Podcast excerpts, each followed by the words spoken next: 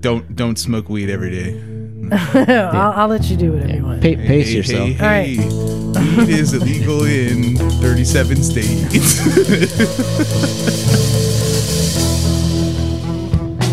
Hey there, welcome to Motorcycles Hey, hey, hey. and Misfits, Welcome. coming to you from the Wee Cycle Garage in sunny Santa Cruz, California. Hey everyone, this is Liza, and uh, yeah, we um, had a, had an interesting day in the garage today. I would say some of the people here in the room uh, were here for it, and we'll, we'll get into it. It was unusual, but I think um, it also parallels with who is in the room today. So uh, I will get to that now. Of course, running the board, it's Stumpy John. When you call my name, such a little whatever song that goes. Hi everybody, it's Stumpy John. Wow, you you went for it. I'll just give you that. Ah, you you went, went for it. Um, filling Jim's seat because uh, Jim and Scotty just got back from yet another adventure ride. I can't believe them. So they're not here, but filling Jim's seat, it's the lovely Kelly. Oh yeah, down visiting from the Great Northwest. You've been on our show before. I have. Yes. Was it twice? yes. Yes. Yes. Yeah. Every time it is just it's nice when like you just you know, people pop by and you're just like, Hey, He gets Just the like award old- for the best Yeah, it's mustache. like it ha- no yearly- time has passed. Right, It's the kind of mustache you just Oh, want uh, to, uh, mustache you, is you just want to rocking me. set on, don't you? yeah, no, it's been It's my, my yearly pilgrimage down to the garage. Yeah, like once a year he shows up and it's just like, hey, hey, Kelly. It's just like nothing Just new. fits right in. But, you know, I, I could say the same uh, for this next person who uh, used to frequent the garage, hasn't been here, here in a while, but knows that anytime he shows up, he's just going to get a, hey, Lucas. What's up? Isn't there a traditional greeting you're supposed to do right now? um, I don't know. Is there?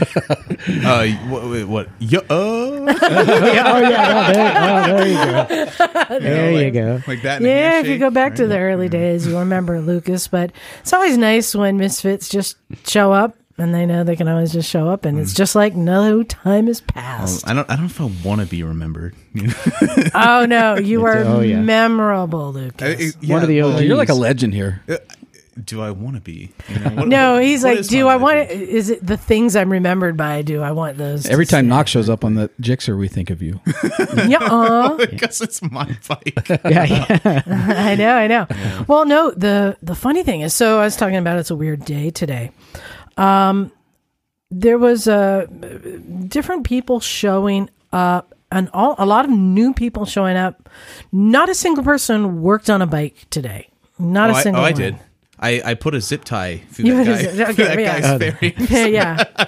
But like nobody pulling out wrenches or anything. But a lot of people showing up for the first time seeking some advice. Yeah. Um, and the first one was, a- and I always love this time of year when Ride with Norman Reedus, the new season starts. People discover the show, and they usually go back to season one, episode one. And you know, a family showed up, like, "Hey, we just saw you on Ride with Norman Reedus, and we It's like, thought oh, yeah, that- thought we'd come by and say hi. We we we didn't know you were here." It's like, yeah, that was six years ago. Wow. you know, Was it really that long? That's how I found out about this place. yeah, no, no, it's it's it's really cool. So this family showed up. It was a husband and wife and their 17 year old son, Kai, and uh, the husband and the son ride, and um, they were looking to get into dirt biking and wanted to know about some classes we'd recommend and what kind of dirt bikes and you know just the usual advice. But the thing I found interesting and and kind of Lucas walked in right as I was having a conversation about him and like. I just then found out that the, the son was 17 because he has a hyper motard. Ducati hyper motard.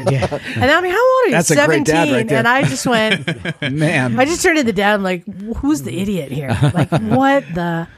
And, uh, you know, we're, I was just saying, right in the deep end. I was just saying, like, so Uh, yeah, you need to take classes. And the mom is shaking her head, like, yep, keep giving it to him, keep feeding it to him. Um, but but he earned it in that he earned the money and bought the bike himself. It was not bought for him. So I'm like, you know, kudos to you. You know, that's why the dad's like, hey, he earned it. Yeah. Well, I- So- I, mean, even if you're a dad, I mean, you know, like I would say, I, you want to encourage your kids, right? Yeah, exactly. And his dad rides, um, but not not uh, any. I think he has a smaller bike, but Um, one of the stories I like to tell young and dumb writers, and these are people who think that they might be a great writer.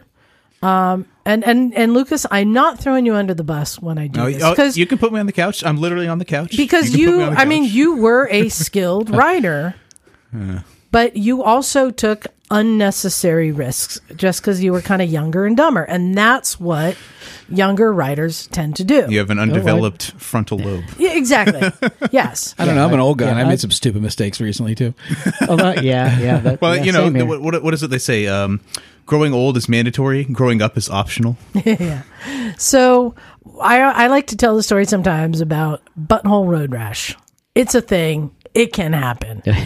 And literally, Lucas walks in and goes, "Hey, sits down." As I'm having this conversation, I'm like, oh, "Funny, you just showed up." Yeah.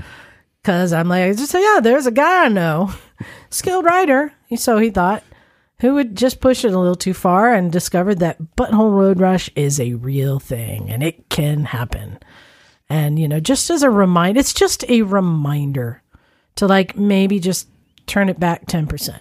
You know what I mean? Oh, I totally know what you mean. And so that's why I, I yeah, I don't throw you under the bus, but I use a story like that just as a reminder to people like, eh, dial it back a notch. Well, Cause you know, um, I'm pretty sure they had some kind of proverb that says, uh, you know, what do they say? A wise man learns from the mistakes of others, something like that. Yeah. You know, if I have to be a cautionary example for someone else to not have a nurse scrape their butt, you know, with a wire brush, yeah. uh, you know, I'll I'll take that in stride. I'd say it was worth it.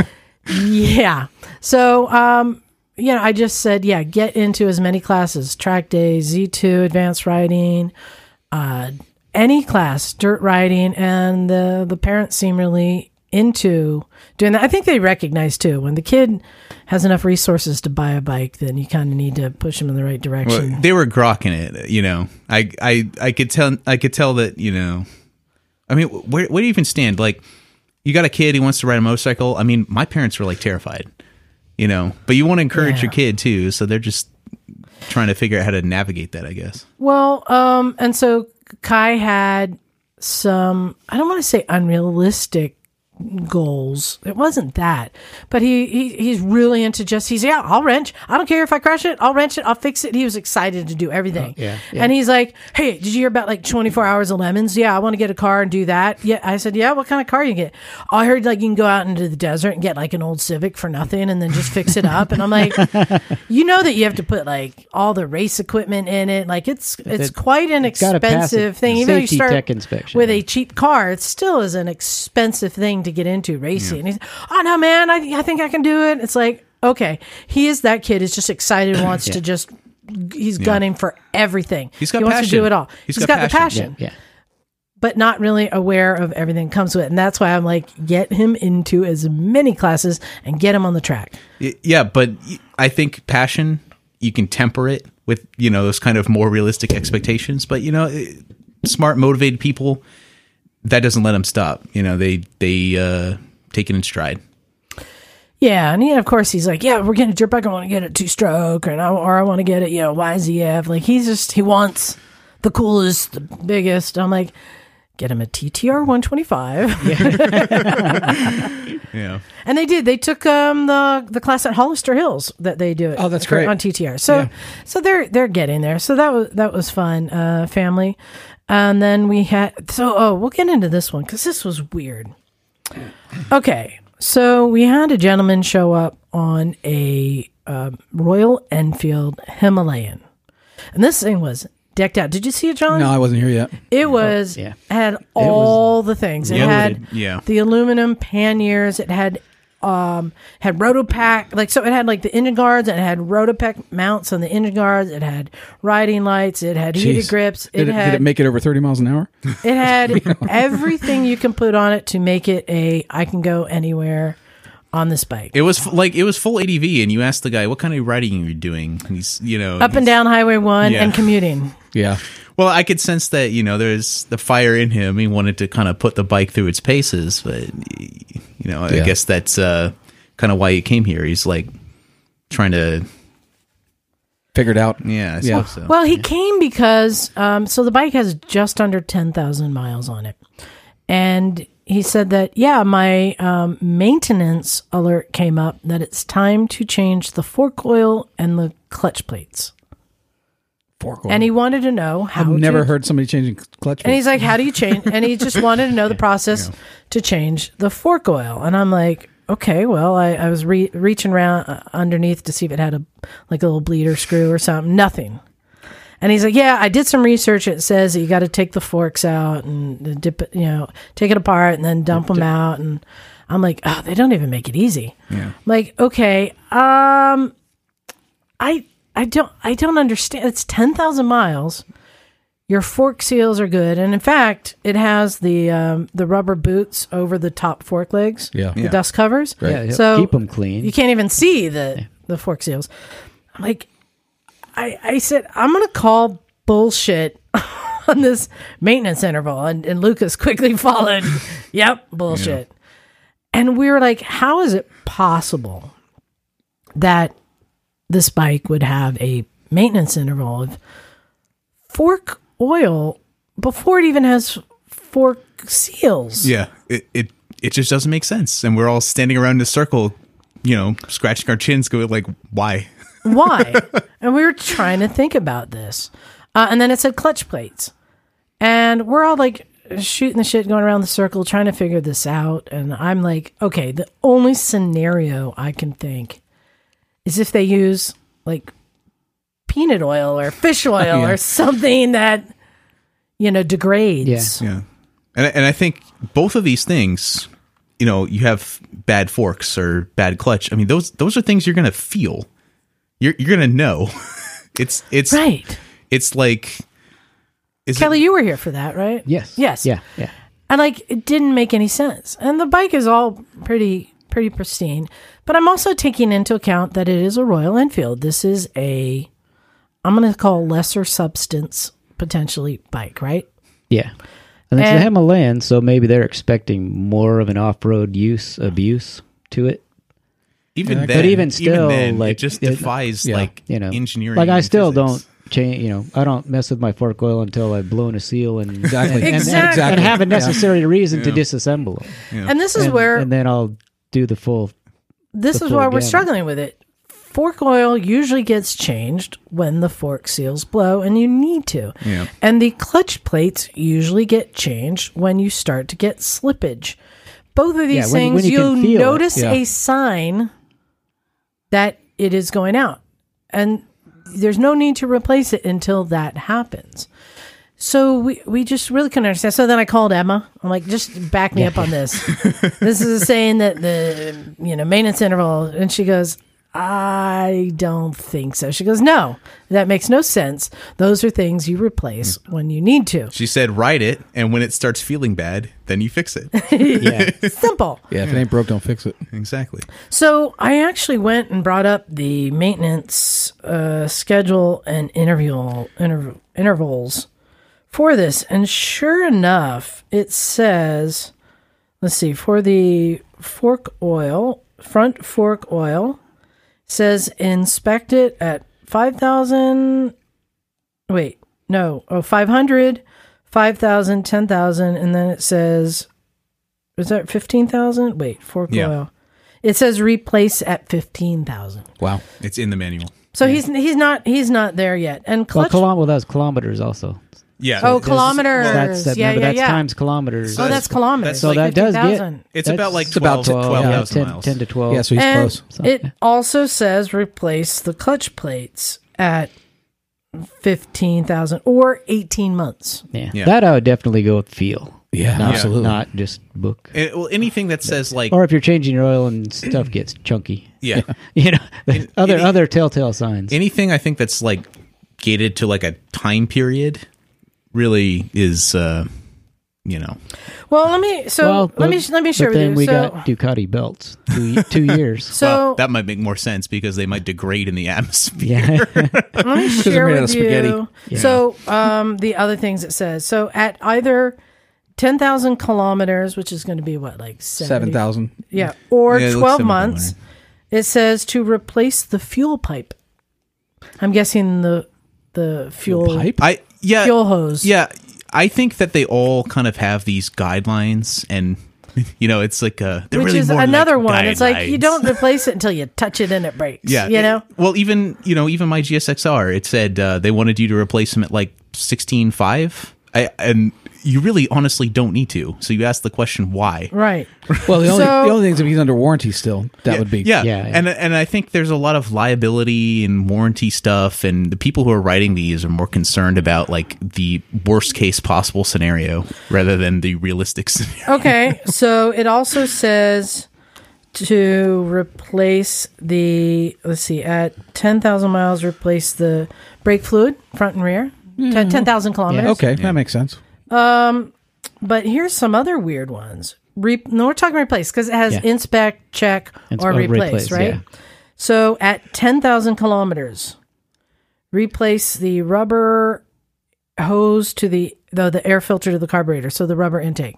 It's saying replace rubber things. It says the rubber hose inlet to the manifold. So basically, the rubber on both sides of the carburetor What was the interval for that? to Boil- replace boil it in 10,000 kilometers Ten thousand kilometers or You need to start- 12 months. You need to start replacing hoses Although, after yeah, a yeah. year. Maybe Yes, they got really yes, bad yes, yes. quality rubber. Oh yeah, in dude, India. that, that Yeah, like yeah. that's gonna dry rot. Hold on. that At bad. 10,000 kilometers, it says replace the throttle cable and the clutch cable. Wow. What? Replace. Inspect at 5,000. Replace at 10,000. I think you're trying to make a little money on a. Yeah, I would, consumables I would here. expect and lubricate. Is, is this And, like you a know. Christian Minecraft server? Can I swear in here? Because that's No, like- you can swear. That's some fucking bullshit. Ten thousand. You got to replace the cables then. Uh-huh. What? It says replace the oil filter every, yeah, so every 10,000 kilometers.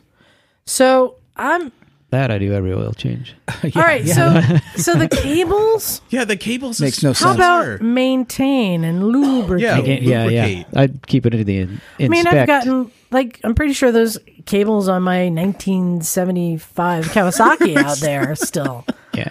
the same. You know? Yeah. Oh, I should probably But probably the, yeah. oil Um, this. I think with you know, proper maintenance, you can save a lot of this replace, replace, replace. Exactly. Well, but here's the question, and again, just going back, why would they say to replace the fork oil fluid? It does degrade over time. I mean, are they but it thinking- should- but Well- some, so it's sometimes if it degrades slow, you Here's know, depending how Are they much thinking, you're like, worst gonna case scenarios? feel- Like, Yeah, definitely. Indian definitely roads. that. Definitely. Well, worst that's case what I wanted. scenario. So here's another piece of information that might be a wild herring, a red herring or not. He said he was looking at videos of how to do it, and he said in the video they were pouring out the old fluid and it was black, and then they put in the new fluid and it was like green or yellow or whatever. And I'm like, black. Yeah. For so fork oil? Yeah. fork oil. That's what he said. I've had some dump out pretty nasty, but Yeah, but that's it's, after, it's like, not miles. 15,000 miles. Yeah. That's like fifteen years. Exactly. so is is there? I don't even know the like the components in there, but what would be wearing out faster than rubber fork seals, right? yeah. And but doesn't and what would I don't be know. I don't know. What, causing? I don't know what their it to- bushings there would be made out of. You know, ours are uh, new, more current ones. They're Teflon coated. You know, and they go thousands and thousands. And we are thousands of talking- miles we're of the- talking- the, slider bushings between the stanchion. We're talking traditional steel Conventional, fork yeah. legs Yeah, and yeah. aluminum fork Yep. lowers. Traditional. So then I, I'm just I'm very curious. Like, is is the metallurgy coming into this whole maintenance thing? I'd say probably it's more the rubber allergy or whatever. Well, obviously the Yeah. rubber they want you to yeah. replace I'd have in to like look at twelve the months. actual I think that- exploded design of the forks and see what they've. Yeah. Mm. Yeah. Because even I've, yeah, I've got an old Honda that doesn't have a bushing on the bottom. It's just a little plastic circle. You know, almost looks like an O-ring, but it's hard plastic. There Mm-hmm. is no But they're not An saying to updated Teflon replace the bushing. cartridge or the spring or the whatever. or even the seal. So You- not Just- even what, the just seal. the- what oil. in there might be degrading so much to pollute the fluid, but you don't have to replace. Unless it. they're assuming, like, you know, we've ridden in Pakistan where it's, mm, you know, tough conditions a lot of time. Maybe they're just assuming it's that. It's the worst case scenario. Uh, one question I would have is like, if you could check to see the manual, if the manual actually differs between what language it is or what country it's sold, that would actually be a major clue. the- Yeah. if it did, would that. be, yeah. the I- interpretation of it. think I have the answer. Go I off. think I know what it is, and I think it's something that is usually the answer when it comes to these kind of things. I would But say we don't think of substandard that. materials is probably engineers. 70% of it. Nope, I think it is lawyers. Yeah. It's lawyers and the I cover, think covering it is the corporation. lawyers that if you put these intervals and if it fails, it's on them. it's on you Yeah. for not following the intervals. Well, that, that's weird because I've seen plenty of cases where it's like, you know, clutch makes sense to me. It, you could say, oh, well, the clutch failed and so and so, you know, got hurt and we have damages and we're suing. What it would be a really kind of a leap in logic to directly attribute any kind of injury, you know, financial or physical, to someone's fork oil being bad. you know, like that seems just like a major leap. And I agree with you, Liza. I don't know. Well, it messed the based on handling my- up though. If it was really hosed out, it messed the handling up. I, I agree, but the thing is, again, going back to it, it just doesn't make physical sense that the fork oil could degrade that badly so quickly that the forks would just stop working. And usually, when you have issues with the forks causing They you get know, like poor sp- handling, it's 'cause- spongy. it's Yeah. because the fork seal's bad and all the oil's gone. Exactly. Yeah. So, it, I mean, oil is like it's kind of incompressible, like water. So if it's still in there, it's still going to work.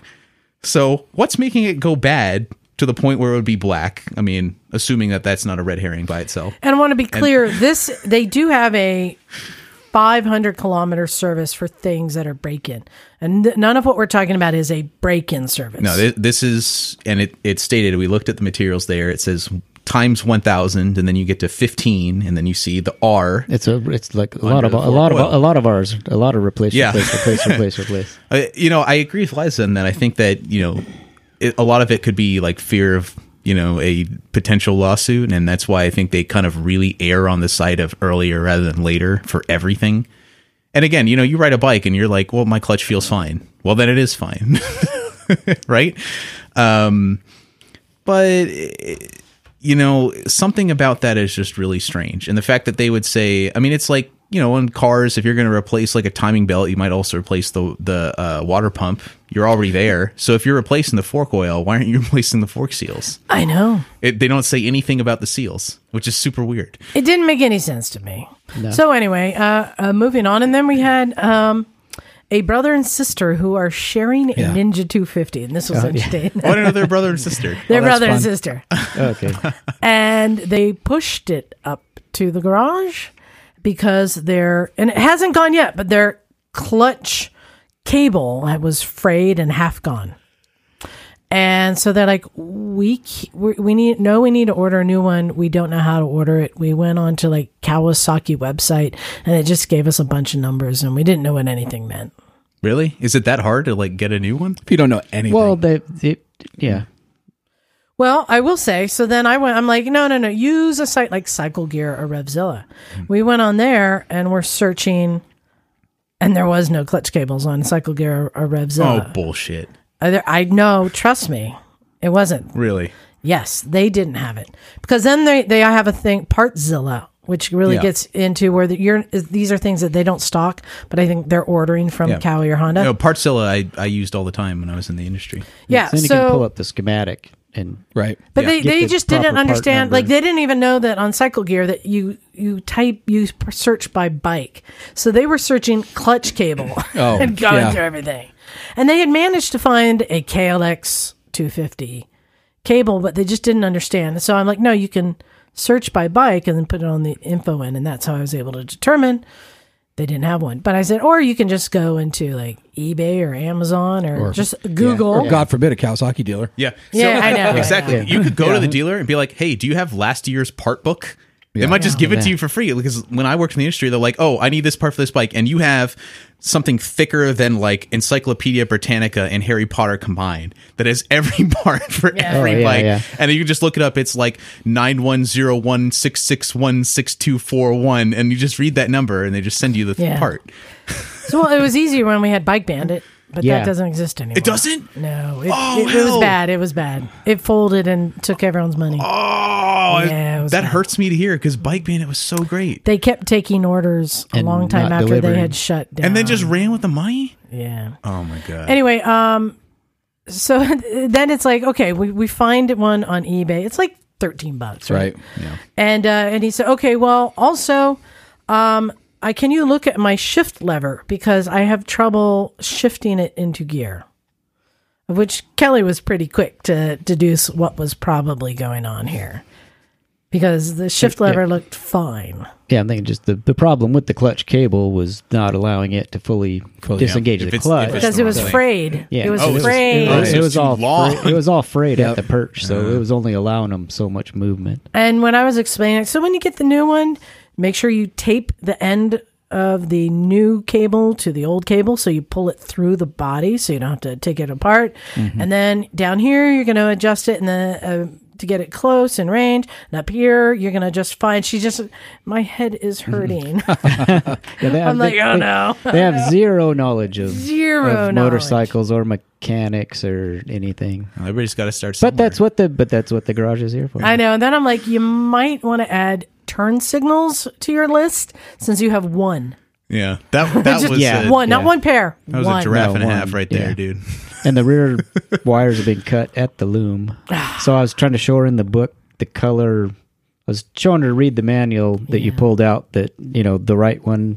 Here, this will tell you the colors of the wires that do feed the right one. So if you get some, but they're gonna have to unwrap the loom, extend the wires, Well, and get we're- stuff I mean, reconnected. we can extend it and and help. I mean, but, but that's how they. But that's But that's how, yeah. that's how you learn. I Someone mean, someone just goobered this bike already, and they're inheriting like a mess. Yeah, yeah. Well, the brother's been riding it around, but I think he doesn't know how to do any of the maintenance. Well, I'd or like I'd anything. like to see him riding so, around with turn oh, signals. well, here's the other thing. We did Brake a, light. we did a little CSI Oh, on why the cable frayed in the first place. No. Uh, did you see this? No, John. No. someone like kink the you know guide. Or, No, we figured it out. So there was a nice addition to this bike in that it had handlebar those risers. block risers that go underneath the handlebars to raise it up. And that pulled it into Like an inch. odd Yeah, that's what I'm saying. It it it because makes the length pinch of it, it, and then eh? it pulled it gave up an odd- inch. Oh, okay. odd kink at the, And right at where it meets. It the had perch. been routed not through where all the cables went, but around the outside of Ah. them, which just added another like just a skosh enough so that when it Yeah. came up in, it had a slight stress on Yeah. the on it. And so yeah, it was fun playing a little uh, Well, that- CSI. and on there are that. people who are like, "Oh, it's a metal cable and like a plastic or rubber housing." There's no way that it'll ever damage this metal cable, and that's just not true. Oh, it, yeah, yeah, because the it just has not the, true. the metal cap at the end of the cable that caps the spring and everything. You could you could see the wear marks where that odd angle that it was at is is slowly wearing on the cable and the Yeah. housing and well, and they- if you don't maintain and properly lubricate it, Especially, you know, yeah, then they, it's they like do tend to wear and fray bone dry over It's time. Just gonna I mean, when I was young, I I snapped two on my GPZ. Well, and even though this bike has a little bit of crash damage, I mean, it looked pretty good. I'll tell you, it looked better than the piece of shit Ducati that showed up. That's It was- Oh, yeah, that, yeah, that would be that would be money. I, I'd say that. um, what year was that Ninja 250? Like uh, Oh, nine. 2000 Oh yeah, I would say that's in the top 90th percentile for an 09 Yeah. Ninja 650. Top Broken 90. turn signals and cracked It- fairing. I the, mean, the fairings were still had some level of structural integrity, yeah, so I'll give him that. there was no need to replace. But Kelly, you rode up on uh, a, Uh, oh yeah, it's it's been beat and thrown down the road several times. Looks like it. but interestingly enough, and going back to you showing up, Lucas, while I was talking to that family, I was also like, your, your son wanted a Ducati. You let him get a hypermotard. Why didn't you let him get one of these, mo- like Yeah, a Monster, Monster. 620? Yeah. which is like the baby baby monster. Yeah. was I was thinking like if somebody really needs a Ducati fix, that is the least amount of trouble you can get into. Are they dry and then you colours? showed up on that. oh yeah, yeah, yeah. Are the- and are I'm, those, I'm uh, having fun on it. I'm liking it. Are those uh, the Ducati, uh, the 620? Are those dry clutches? No, no, it's a wet clutch. oh, really? It's a wet clutch. This one's fuel injected, which I was looking for because I didn't want to have to rebuild. I didn't want to rebuild carbs. Yeah. Every because I'm I bought it with the intention I'm just visiting out from out of town, so I bought it with the intention to leave it down here with family, and then if I come down once or twice a year, I've got a bike here Yeah. available to ride. No, it's a good little 'Cause bike In the, for in the that. past, I've rented Liza's bike. I rented her your KLR I sold several it. several years ago. Yeah, and you sold it. You don't have anything for rent anymore. so I had to I go. I had know, to go I- buy a bike this year. I sh- I know I've been thinking about putting the Triumph up for for rent because that's a good bike. Oh for yeah, that. yeah. But hey, you solved the problem. So you bought a little A little 620. 620 dark. and I call it That's a a piece, twin. It's, yes. Hmm. Yep. Yep. I only call it a piece of shit because it's at that stage where it has Oh, tears I, in the oh, seat. I looked. Oh, yeah. The seat. The you know seats. when you're tempted to put black duct tape on, Yeah. But you don't want to stick it to your new pants. but then you learn that it ends up getting stuck to your That's it, pants yeah. and you ruin your pants. Oh yeah, it's Exactly. got the, the left pegs do not match the right side pegs. Well, the you right can't see side 'em both at the The same right time. side pegs are rubber coated. The left side pegs are just the aluminum with the cross Look, let's hatch in them. admit And um, the Monster yeah. 620 is the Ninja 250 of the du- of world of oh, it is. Ducati. Oh yeah, it's it's very. Yeah. it, it it doesn't get much respect in the Ducati world. No. Um, I found when, uh, so I had a, a friend who had one. It seemed really underpowered for a 600. How do, how do you like it? I'm I'm I'm liking it. I'm enjoying it. But then I'm coming from a 650 V Strom, so I'm not Yeah. Yeah. and I'm not, you know, like originally when I came down, I've been listening to you guys and I keep hearing Jim talk about maybe selling the FZ1, Oh, yeah. but realistically, I don't need a 1000 when all I want to do is just run around down Right. here for a week or two when I'm when I'm visiting. You should have got a KLR. uh, Oh yeah. I, there, well, there there was one. I- Everybody I- needs a KLR. Oh yeah. There was one because Bulletproof. I've been I've been I got here and then I was cruising Craigslist for a couple days looking and let's see uh, and then but I I ended up with a Ducati and it's fun I'm enjoying it I mean it's like a little Street Fighter style you know not as long as you maintain it, it will not get any less valuable. oh yeah no, no, that, that, that also too Like, I it's mean, a- that's I, a mean, I bottom. got it and, and that's also too I was looking for you know price affordable just for the purpose that I want it for How many miles on it? it's twenty three thousand Wow, that's pretty low. What year is it?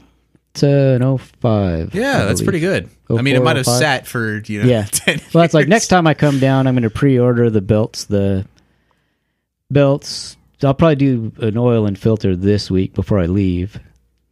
But I'll probably next time I next year I'll probably I'll I'll get belts and do those. So Just you to- might- you might and I've wanna- never had a Ducati, so it's just Yeah. it's Yeah, like, you get- it's, get it's it out like the a new system. toy. I Yeah, mean, yeah. now that I've got now now I'm off Craigslist and quit looking at bikes. Now I'm on um you know Now you're on. yeah, I'm on eBay looking up AliExpress. looking up stuff. Yeah. You may want to look on eBay pretty. for a like a Corbin seat because older bikes like Yeah. that, if there's a people will pull the Corbin seat off of a bike because it has more value than the bike. Yeah, Oh yeah. done yeah, that. those yeah. seats are great. and you might be or I able to was get one even for like considering hundred on my bucks. on my V Strom. I forgot the brand, but it's a seat cover, but it's a real thick like mesh net that allows airflow. Yeah, the the guy who showed up with the Himalayan and- had Oh, yeah. that. and yeah. It it's- was and I'm- really crazy And I looking. forgot what brand it was I bought, but I'm I'm happy with it. It works good. It works good for if it's hot out. Mm. It allows some airflow, and if it's raining out, you don't sit in a puddle. It actually still keeps you enough up where you don't Oh, It's sit like in that a puddle. But net that they so put then I around like could do the- grapefruit and stuff. I could do the the black duct tape and then that cover over the top. Oh, there you go. with so that- I'll, with I'll that- tell you a trick I, I told so one one of my friend's sons got one you you know it's like teenager Mm-hmm. and uh, you know you need to come up with a cheap temporary fix I say just take a t-shirt you don't care about Yeah, Oh yeah, yeah, and just just put it over it and tuck it in underneath reupholstering's not that hard though. I mean, yeah. on on my old Yeah. CBR, I literally took the the rubber shower pad, the bumpy yeah kind of with holes Yeah, for yeah, a yeah. shower I, I know what you're pad, talking about. flipped it over the seat and stapled it to. Oh, it. there you go. That's actually Just pretty cool. as a- you're, you're, it's going to keep. And I was your butt kind in of, the I was, I was, seat. I was kind of, yeah, oh, yeah. It actually did work good. good. It had That's a some good, pretty good it had idea. some good grip to Yeah. it. I, I rode that for That's a couple pretty years legit. on the CBR. That Just- just reminds me, John. You never saw when Jim and I had our DR three fifties. I remember it. I remember the DR. And I was looking at getting the the tank uh, rubber Right. for, Uh, yeah. for grip. It's really expensive, and I went and got bathtub daisies. oh yeah, that worked. oh yeah. Put That's them crazy. on. I would have said like bedliner, but that might have been even better. No, bathtub Yeah, daisies yeah. were Yeah. just fine.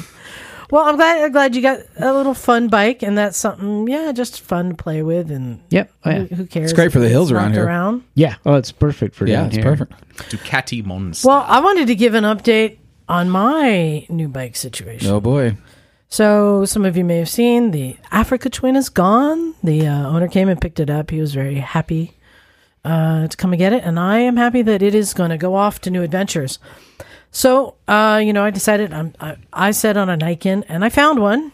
Yep. in in Arizona.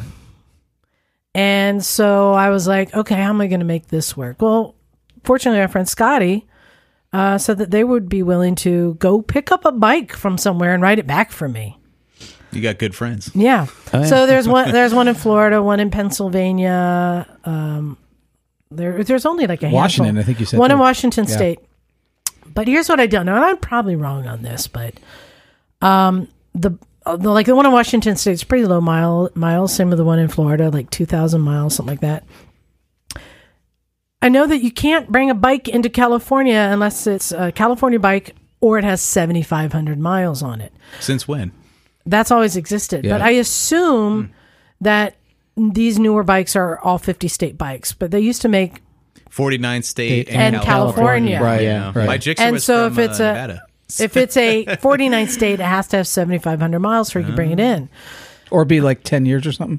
Some I, Ah. there's I, a- don't know. There's an age piece on that. So I'm ass- I'm assuming, but I couldn't get any confirmation anywhere. I tried googling to see if it's a 50 state bike. So if I got a 2,000 mile bike from Washington, I'm like, screwed. I can't get it registered. Right. Right. You can. You just um, run the odometer. Go to Texas and back. Oh, yeah, yeah, yeah. you just run the odometer of the drill. Oh, 77. There you go. Yeah. So the one in Arizona has like 5,700 miles. Like we're getting closer, Yeah. Yeah. closer. And so I reached out to him and um, said, "Hey, you know, will you take will you take less because I'm going to have to get it transported back?" And they're like, "Nope, price is rigid." I'm like, "Okay." Well, and and they said, um, "And as per Arizona law, I will be removing the plate when you purchase it." Yeah. I'm like, oh, and he, okay, he says that'll be fun with the CHP. And I'm like, well, that's kind of a deal breaker for me Hmm. because I'm not going to have somebody ride a bike across, you know, a few states with no plate. Yeah. Well, That's in just asking for California, the, trouble. the plate um, stays with the vehicle. In Arizona, the plate is like kind of your personal property. right. Yeah. So I'm like, oh, this this might not work. But then he gets back to me and says, so I checked with the DMV, and they said that I can uh, give the plate to you. I just have to like specify on the title or something like that. So the, like, we just need to do another like piece of paperwork or something. I'm like, okay, great, deal's on. Okay, all right. Um, what other you know parts do you have? And he's like, well, I have uh, sp- he's got a spare seat. He's got a spare windshield. He did a fender eliminator. He's got so because and he lowered it, so it's got the stock kickstand. There's all these parts. He's got the stock springs so that I can you know unfuck it once I get it back. You He know, Um, lowered it. He lowered it. he lowered it. How do you lower a bike that's got four forks? Well, in two wheels. yeah. Oh my God, you're right. That is Well, take four. that. It's probably got forks. spaces. Yeah. Oh, yeah. Yeah. That, Oh, I mean, it's wow. got to be stable. Why would you lower it? Yeah. I- Well, I don't know. Maybe he's like, oh, they just So threw it. I, I I didn't ask him directly, but I noticed in the background of the photos, he has a lot. Uh, he has a few bikes with sidecars. So it's possible that he had an accident, or is at a point in his life, or something's going on physically, where he needs to have a bike that supports itself. So because he had more than like I saw a BMW s- with a sidecar, and I saw I think a Ural with a sidecar. You could sell them a but you- sidecar for a Grom Yeah, cheaply. yeah. uh, in fairness, having an Ural without the sidecar really is missing out on the I fun know. of having an Ural. That's true. Well, and Yeah, then and he, as we're we're going back and forth in email, and he goes, "Are you Liza of the Rev Sisters?" Um, Lucas Rev Sisters was a side project I had doing motorcycle film festival. Um, I'm, like for everyone listening, I'm very out of the loop. Yeah, yeah. It's very apparent. Um, but it says that on my Facebook page, Okay. and he's like, "Yeah, apparently we have a lot of common friends, oh, cool. like Ray Ray." Uh, yeah. Where are you, Ray Ray? Come back. Come back, Ray We Ray. miss you. And uh, so I'm like, okay, this is looking better. I'm like, uh, so I'm I I'm potentially going to have a friend come out and pick it up. They'll bring cash for you, and then they'll bring it back. And I'll send a duffel bag to put all the parts in, and just strap it to the back. And can I'm you know like, can you send pictures of the luggage and the things that weren't in your photos, just so I can see everything? And he's like, oh, I found some more parts. You know, I'm like, oh no, the part is getting, the list is getting bigger. And I so I'm thinking and and uh, Scotty's like, yeah, I can I can go out there. Looked up, we were looking at flights. It's like two hundred bucks. yeah, 'Cause because I said- airfare is so cheap now. I said, I'll pay for your airfare there. And so then the guy says, okay, well, hold on. I want to throw another option in. I'm like, "Oh, okay, what's going on? Because so I've been looking for a gold wing to put a sidecar on, and I found one near you for $10,000. Oh boy. I'm like, hmm, let me check with Scotty. Did you talk to her today? Uh, I talked to her before, and uh, yeah, and she's like, sure, why not? Yeah. So now it's looking like Scotty. I may drive Scotty up to Concord and buy a Goldwing that Scotty will ride to Arizona and trade for a Nikon and then bring back to me. Do I know Scotty? Scotty was here Scotty was today just with here Jim. With Jim, yeah. Yeah. And I'm like, this is getting interesting. That's fun. yeah. Isn't that kind of, that is kind That of, sounds like. But I always thought of like, you know, fly somewhere, buy a bike, and ride it home, just as a something to do, or with a couple friends, you know, oh, yeah, I've done that. or even before. like the when you guys go go to mid Ohio, Mm-hmm. like fly back there, buy a bike from Phil, do mid Ohio, and then ride it home afterwards. So this is looking like this is going to happen, and how funny that they that they ha- they have a ten thousand dollar bike out here. Uh, Yeah, that the, the, They're like, numbers- yeah, we'll that- just that the yeah, numbers, the numbers are work working. out, you know, Yeah. perfect. And um, I'm like, okay, this will happen. So now, Hmm. all right, now I've been thinking about this Nikon. So when is this going to happen? You know? It might be happening in the next couple weeks. Oh wow. very soon. Okay, so hear me out. So my Africa Twin was a pretty pretty cool bike. I, I did like it, but one of the things I don't like about off road riding is that front wheel moving around. yeah. I hate I hate that feeling. I'm okay with the rear wheel moving around, but when that front wheel's moving around, which is why I hate sand and mud so much, right? I just really hate that feeling. I was like, so wait a minute. What if I put knobbies on the Nikon? Such a bad idea. So this is my good. Oh. Is, I want you guys to tell me: is this a good bad idea or a bad good It's a idea? good bad it's a idea. bad bad idea. It's a bad idea. It's a bad bad but idea. finding. No, hear me out. You were going to Finding- scrape everybody with those two front wheels. well, I'm That's what's thinking gonna finding happen. something to fit. All right. Well, hear me out. So the fitment's going to be a, a nightmare. the Nikon thing's is gonna a stick in your high side. tracer with two front ends, and the tracer is an FJ09. yeah, yeah. in more of a sport styling, right? Or sport touring, or no adventure. tou- I don't know. It's an F- anyway, like the Nikon's and FJ09. with they're all the with same. they're different all front the end. same bike. Th- So the Nikon is an FJ09 with, With- two with- tracer front with ends. That front end. Okay. So we're already close. And I thought, w- would this be a good thing? I mean, not necessarily the Nikon, but what if they made an Africa Twin with two front ends like the Nikon? Uh, just an adventure bike with two front ends. Doesn't that then make it more stable and have more stiction for like mud Uh, well, and, and I stuff? bet no, Twice I the bet no, contact because you're patch. not gonna. You're not going If to float. you start getting, Why off- aren't you going to float? You have less weight on yeah, the but front. if you've ever been on a quad and you're getting into something off camber, yeah. then it's naturally gonna try to throw you down the mountain. Yeah. Or or it'll stick in your high side. Yeah, I don't know. I mean, like like riding off road, it's Lucas, what what's your your instinct on this? Uh, well, I can't speak for how two front wheels would work off road, but you know, I mean, if you're on pavement or even if you're off road considerably, uh, you know, you might have now double the contact patch. And this is what I'm thinking now. So if you're these- off road, it might destabilize. It Probably depends on the off road. well, but that's here's what- the thing.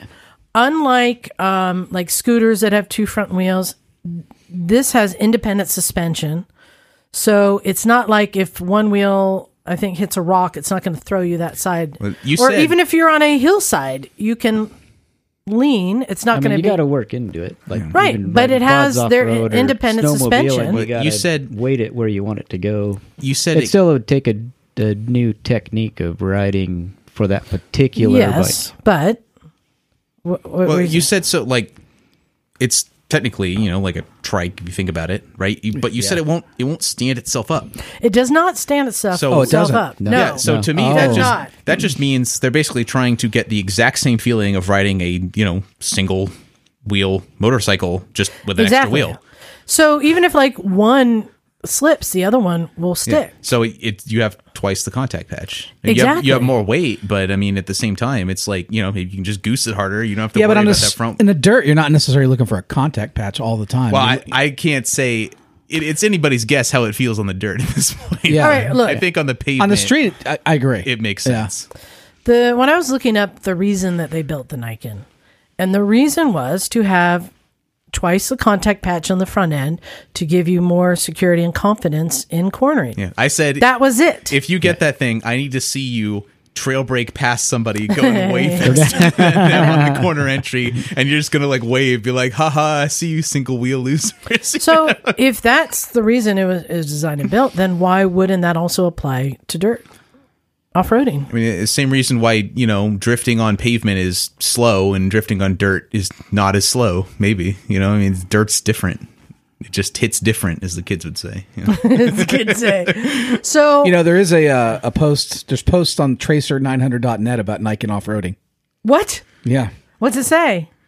oh, you haven't looked at it yet. Oh, okay. Maybe you're in good All company, right. Liza. Okay. so I I just want to get a vote. So where do we stand? I think it's a good bad idea, Lucas. I think it's a good bad idea. I think John? it's cool. Bad, as hell. bad. Kelly, I'm going bad idea, but I'll watch you try it. There you go. that's that's what a bad good idea. It's is. a good bad idea. Yeah, there you go. All right. So well, let's see. When I get it, I don't know. But I, I'm just thinking in theory. But maybe I can get a oh, maybe I can find a blown up Nikon and get a front end and put it onto something. That's crazy. Now that is possibly a bad bad idea. Okay, well, well, we'll see how it goes. I'm I'm pretty confident that Phil from Cleveland Moto has been yelling at his uh, speaker this whole time. You're an idiot! It's a bad bad idea. yeah. But then I, I bet you Sleepy Cinch is going. Well, hold on a minute. I'll try it. yeah. Yeah. right. Yeah. So, But he's um, high right now, so you can't take his. Yeah. So anyway, so we'll see. Good. It's up good, there with bad the sidecar idea. on your TNT. yeah, we know how that worked out. I wanted to share with you guys something kind of cool that I did yesterday. So I was telling you guys, in a, in a weird twist of things, I was a moderator on a panel at a Pakistani tech conference yesterday in Silicon Valley, which doesn't make any sense. And I wasn't aware that it was a tech conference when I signed up for it. Um, but I was uh, moderating a panel on tourism in Pakistan. And it just so happened to be that the ambassador That's awesome. the Pakistani ambassador was was present for my panel and came up and spoke afterwards. So that that was pretty cool. You're always a big deal, Liza. I, I was kind of a big deal. Um, yes, I got somebody gave me a card. I was looking at. it, I'm like, it's like the like department secretary of I don't know. I s- like Pakistani Secretary of Energy or something. some I got a card from somebody. I, Deputy Undersecretary of the Energy Department. I don't know. It's pretty weird. But um, w- what was happening there is this was a Pakistani entrepreneurial network, and it's people networking, and there's a lot of people in tech and different things. And they also had like a um, Shark Tank kind of thing where there were startups that were pitching to Pakistani investors, and there were two different electric motorcycle companies there. So I went to go talk to them and learn about their products. First one was called Zip Technologies, ZYP. And the other one is called Green Electrical Bikes. Nothing fancy, but um, so here's what was pretty interesting. So the first one, the Zip Technology, the first thing you got to know is a like a average bike in Pakistan. Like I've bought a couple of the CD seventies. They cost five hundred dollars American, brand new. So to bring in an electric motorcycle that people would buy, like the most expensive bike there is like maybe three grand, I think. Yeah, I think Moines City paid. Yeah, for the Couple grand for CB his, one fifty Fs.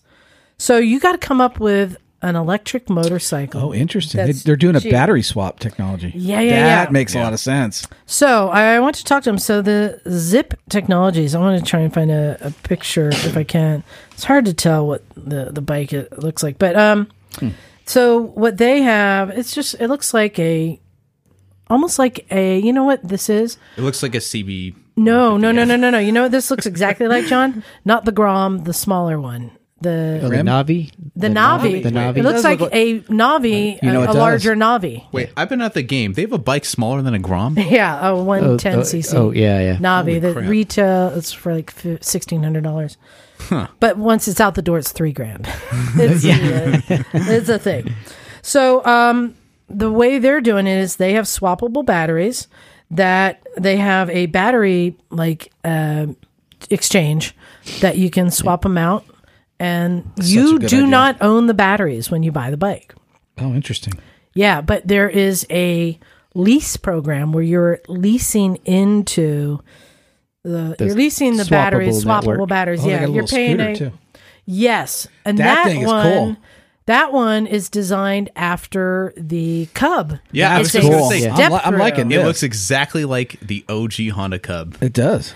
and that one is a step through so that women can ride it. yes, or as Bagel might say, it's a scooter. Well, that one will take the family and all the baskets and everything to Well- market. I actually really like the scooter. I think it looks cool. It's got that little old school look to it, but it's still. Be- It's like an electric Honda Cub. What's Yeah, not, it's What's great. not to like? Yeah. So, but here's the thing. So they're just in like beta testing. They have a few people riding these bikes, and they have one transfer station in, Lahore. Yeah. That's it. One. So right now they're seeking funding because the the infrastructure of having to put these stations all over. And what they were saying is they want like I'm going to use an example like 7-Elevens. I know they don't have 7-Eleven in Pakistan. In fact, I went to a Walmart that was 10 feet wide. it was the size of a In garage. Pakistan, yes. they have Walmart in Pakistan. No, I, they just used the name Yeah, look out. they just used the name on the sign. But um, uh, I'll use an example like 7 Elevens that they're saying like people will lease these stations and, and put them up. And then I guess they get. So you'd be like, you could have your franchise of I don't- hot wait, swap no, wait. batteries or I something. guess they would lease space. I guess it's like Redbox or whatever. yeah, yeah. Yeah. You know, the 7 Elevens that they would lease space and have these transfer Like stations. the people who have those electric bicycles. They've got a really competent leadership team too. This thing could make it. Yeah, so that one was was pretty cool, and they're looking for funding to make it. But the thing, and this is not for the American market. This is for the Pakistani market. These are for people that will ride with four people on a bike, even though they can't promote it as such. But you'll notice on this um, Navi looking bike that the tank isn't too high because you can put more people in the tank. It's higher than I thought. You told me it was kind of straight across. Yeah, yeah. This one is That almost looks So- like a CB1000, you know, with the same architecture. so that was interesting. And then, um, but the batteries are only like uh, One point eight. One point Or eight. two or two K for the Yeah. bigger ones. Two- So my remember that little mini bike I had was a So the, li- thousand. the little one has a seventy kilometer range, and the bigger one has a, uh one hundred twenty kilometer. so range. put it in perspective, the smallest zero motorcycle you can buy is a seven point two kilowatt.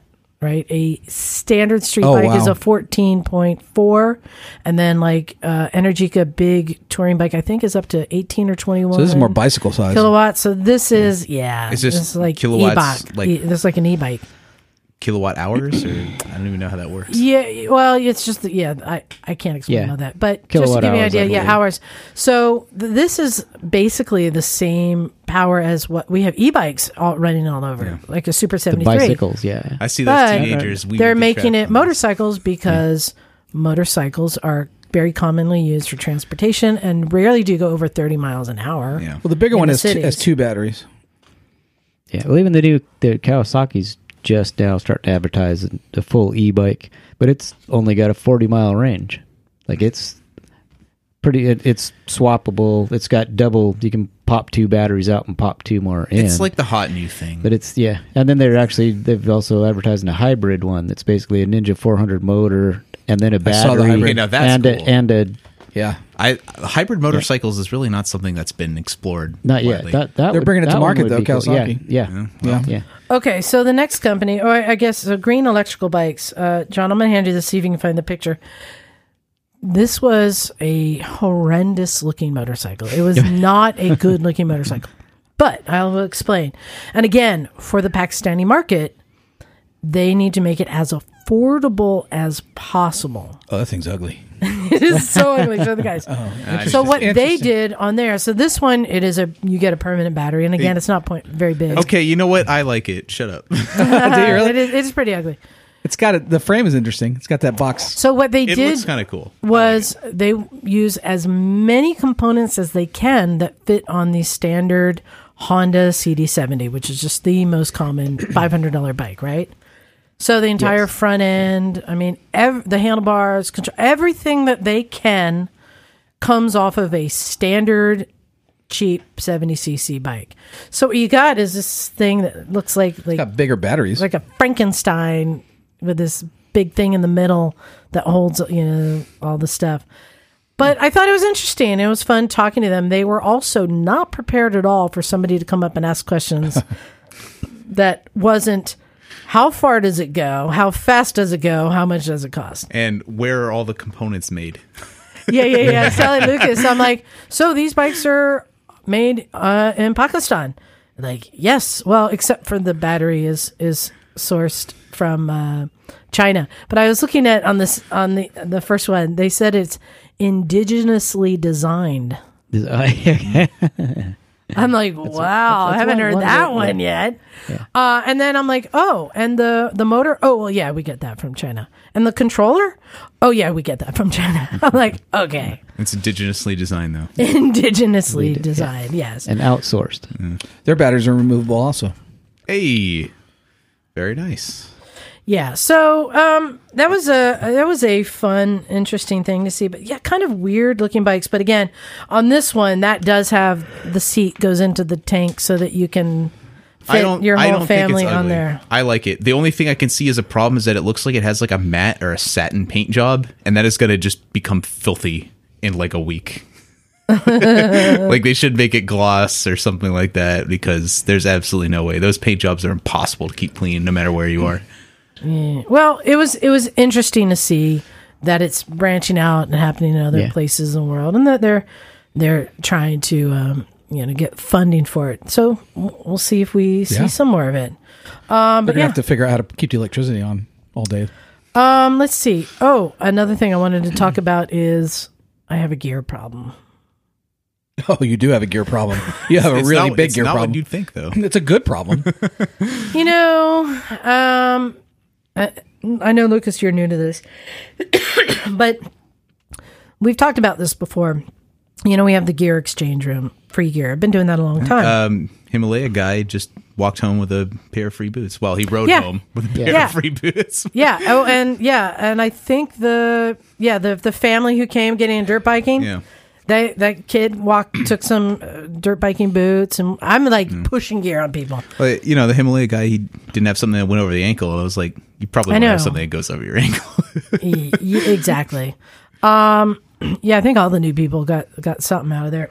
but so I mentioned last week that um, we're getting some gear donated to us um, from the, the the widow of Evans Browsfield, Mm-hmm. and I reached out and asked if anyone would be willing to pick it up in LA and bring it up. And our friend Alfredo from Nun Nut- Fredo Nun to the Nuts. rescue. Yeah. He said, Hey, I'm going to be coming up soon uh, to visit Sam so I can pick it up. I live down here. I'm like, Great. I hooked, hooked him up with uh, you know, Evan's wife. And um, when he, he, he, I checked in with him after he got it. And I had said, Yeah, I was told that it will fill like the back seat of a car or something. So if you have a truck, you should be good. And he's like, Dude Yeah. it filled the entire back of his truck and his entire back seat. And it's not just gear, there's like a pop-up tent and there's there's luggage and there's a Garmin InReach and there's like Yeah, I saw the a list. box It's of incredible. Mm-hmm. magazines. And I, there's like she took she was so nice and did an inventory and sent me an inventory of pictures and listing. There's like a picture of five garbage bags Yeah. I don't know. They might be t-shirts. She said there's t-shirts. Like basically, she's like, we just kind of want to get all this stuff moving on. And he was Cycle World, right? Um, well, motorcycle.com. Okay. He was the editor in chief, and yeah, it's tragic that he died. And we said, hey, we'll find homes for his stuff. not aware how much stuff it is. It's a lot, substantial. I mean, it, so like, is that all his stuff? Like he wore that, or Yeah, but he's a journalist, so he's they been get free collecting stuff, stuff. right? Oh, they over just the sent years. him like, oh yeah, we'll just send you a new Yeah. Alpine Star suit every year. Well, I hope he was a chunky man. That would help be helpful for me. Um, no, but there's some, like some women's stuff in there. I think it was just the family's like done. Like here's all of the family's stuff. It's substantial. Like they sent you like an itemized list of everything with like a photo. that is six pages long. It's insane, yeah. crazy. So, um, on the one hand, so appreciate that she's trusting us to to rehome all of her stuff, and I promised that we would. And I, but when like Alfredo saw how much, he's like, "Dude, like, and there's some really nice stuff in here." He's like, "Do you want me to like just eBay s- a bunch of stuff to get rid of it?" I'm like, "I appreciate that offer." But I've always made the promise I'm not going to sell people's stuff. I'm going to rehome it. I also would not be I would not want her or any of his friends or coworkers to see that we immediately put stuff up Yeah, on eBay. it's it's just kind of. Even if we were like Uncouth. raising the money for a nonprofit or Well, that's what I something. said. I was like, like, you could sell it for charity, but I agree with you. It is a little uncouth. I think if we put a post Yeah. on Barf, I think we'd probably have a lot of guys coming over and girls. yeah, then they're go- they're gonna put it on eBay. exactly. Yeah, maybe. if it's So- some kid, you know he's gonna use it. You know, I wanted to run some ideas by you. I've been thinking about this. So, I mean, um, I mean, first, I, I mean, I don't even have enough racks or shelves for everything there. So, just to be able to display stuff here is going to be really hard. So, one of my ideas was we have a um, an open house swap meet, which we've done a swap meet before. But with the way things are now with the parking lot situation that I don't have the parking lot, everyone's nice enough to let us use it. Um that may be pushing our luck because we don't really have room for people to park vehicles if we're going right. to have stuff out, Yeah. you know, doing a swap meet. We're, there's no room for vehicles. Um, and, you know, living this close to the beach and the taqueria, there's always people taking up all the parking spaces. So that's not a great idea, but we could, you know, promote something maybe. I bet you know someone who could share a venue somewhere. so would Mason George maybe do it? Well, I, d- we did that before where we put a rack up there and No, but do a swap meet there. maybe I've talked to him before about doing um, a, a swap meet, but he was talking about like using a parking lot in Felton and inviting other people and doing Yeah. like a real swap meet. Yeah, I think he may have done one recently or this year. Anyway, so here's my other idea that involves people who don't know who I am, that I exist. But um, on Treasure Island is Moto Guild, which is Right. one of the last co op garage spaces left. Piston and Chain closed, Moto Guild Silicon Valley uh, went. Cl- well, it Went, didn't yeah, close, but yeah. they're just for profit. They just do repairs. This is a regular repair shop now. Um, But Moto Guild has a consignment gear section that people can drop off their gear, sell it under consignment. I assume, like most consignment shops, that Moto Guild gets half and then they get half. But I remember going through it before and going, well, there's not really great deals. Like it might have been like a um, Dainese jacket for 300 bucks, which maybe it's a $600 jacket, but I'm still not going to like, I'm not popping 300 bucks on a whim for jacket, which then the owner may be only getting 150 and the shop's getting 150 for having a, a rack up in there. Sh- I'm like, ah, I don't want to just like honestly, we're going to have about three times the amount of gear that they have at Motor Right. Guild bring it, brought in. So my idea was to see if Moto Guild would be willing to do an event, an open house, and we promote this gear meet, right? That the gear gets set up there, and I want things sold cheap. I'm thinking like 40 bucks for a jacket, you know, 20 bucks for boots, Yeah. five bucks for, gl- you know, something like that. you could be the Oprah of motorcycle gear. Look under And- Oh. your seat, and you get a leather. suit. you get a leather suit. but like price to just blow it all out Yeah. Yeah. but and then choose a nonprofit to be the recipient of the funds so on that hand like we might just get rid of it all but is it stupid that we might be selling a potentially you know $600 jacket for 40 bucks instead of 120, which we could do if we, you know, on eBay or like I'm just trying to figure out like if we're actually going to raise money for a nonprofit, do we try and raise money? But then I it turns into me having a part time job boxing and yeah, shipping yeah. and stuff. That's the only downside is it's so far away from here. I know. Or do we let mean, could Moto we- Guild double the price and you know, so they make money for having all this stuff there, but we like maybe mark everything with a yellow tag to know wa- this is I wonder if we fundraising. could partner with like SFMC or one of the, one of the those clubs up there, and see if they would maybe do a a swap for charity in collaboration. Yeah, something like that. I, I swear there is someone out there who can help facilitate this Yeah. in the right way. That's what I'm trying to, or Oakland MC. 'cause we Yeah, got or Oakland, Scott the there. Scots are yeah. That's what I'm trying to figure out. I have no problem if we're selling things, giving money to a nonprofit, and then that will be, you know, like we did before when, so, um, or I guess it was earlier this year, I, or maybe it was last year, I donated a thousand dollars from our Patreon fund and let the listeners choose Right. what went where like how much like everyone voted on nonprofits and whatever percentage they got was that percentage of the thousand dollars that went to that nonprofit You're on Patreon now? yeah yeah You mean you're not a Patreon subscriber? Uh, well, I, I am not a patron, no, because I just now found out about this. so I, I got no problem with coming up we know a lot of great nonprofits around the country um and and supporting them and you know maybe picking the recipient i don't know i'm trying to figure it out it is a good good problem to have but this is the kind of thing where like oh, this, I, I have nowhere to put all this stuff. Like it literally is just gonna have to be stacked up in a pile in the tent or something, you know? yeah. It'd fill up like this entire room. easily. E- Well, yeah, but then it makes it impossible for anyone to go through and to find anything. no, it's got to be like organized too, because I mean, you just oh, I want a jacket. Okay, hold on a second. And you spend thirty minutes digging through this entire pile. you right, know? exactly. So at least I mean, with the you know out out there, we've got um, a small selection of stuff, but it's organized. I got a tub of dirt biking gear. I've got three racks that hold jackets. I've got one shelf of pants. I've got a bunch of shelves that have boots and and helmets. You know, but to, I don't know. This is going to drown me. Yes. So I guess I'm putting it out there. I'm just asking for suggestions or help or I don't know. Or do we wait for an event?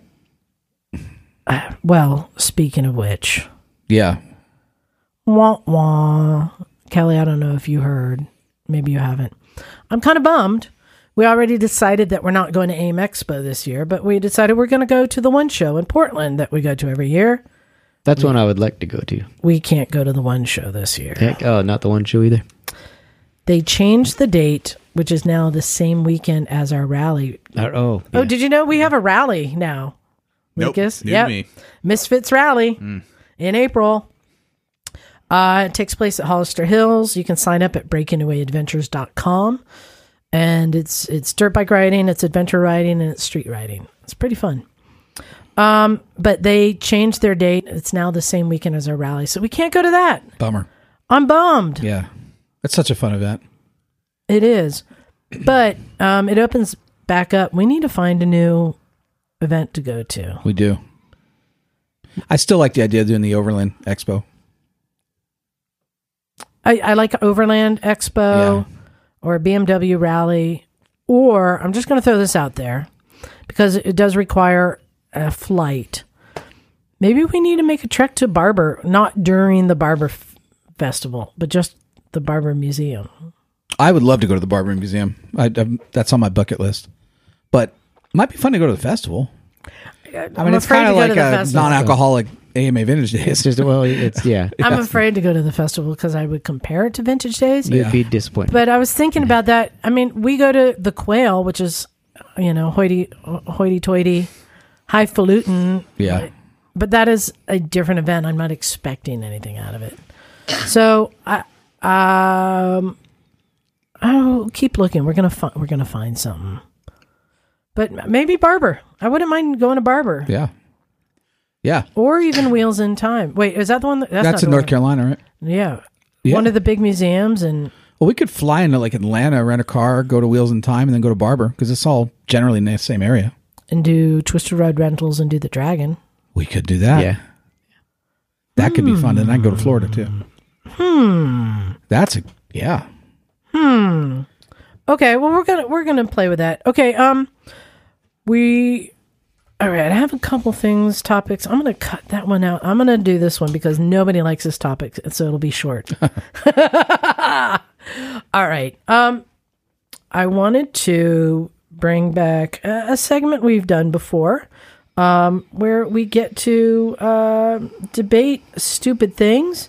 So Motorcycle D-Bay Club. There you go, Motorcycle Debate Club. I wanted to have a debate about what is the best color for a motorcycle. Now, there's a lot of different ways you can go with this. Lucas, you were pretty quick to throw out an answer. Yeah, What is the best color for a motorcycle? black Why? because it blends in. Okay, now I will argue that and say that that's exactly why you shouldn't have black because you want to have high visibility. So a light colored or bright colored bike is better Black shows every for scratch, too. visibility. Yeah, but it doesn't. You know, if it's dirty, it's black. You don't see it. Oh, I mean, we, we, we shows- No, got black's to the dirt, worst. dirt show, yeah, Yeah, black's the worst. to keep clean. Uh, I'll, I'll tell you why I said black.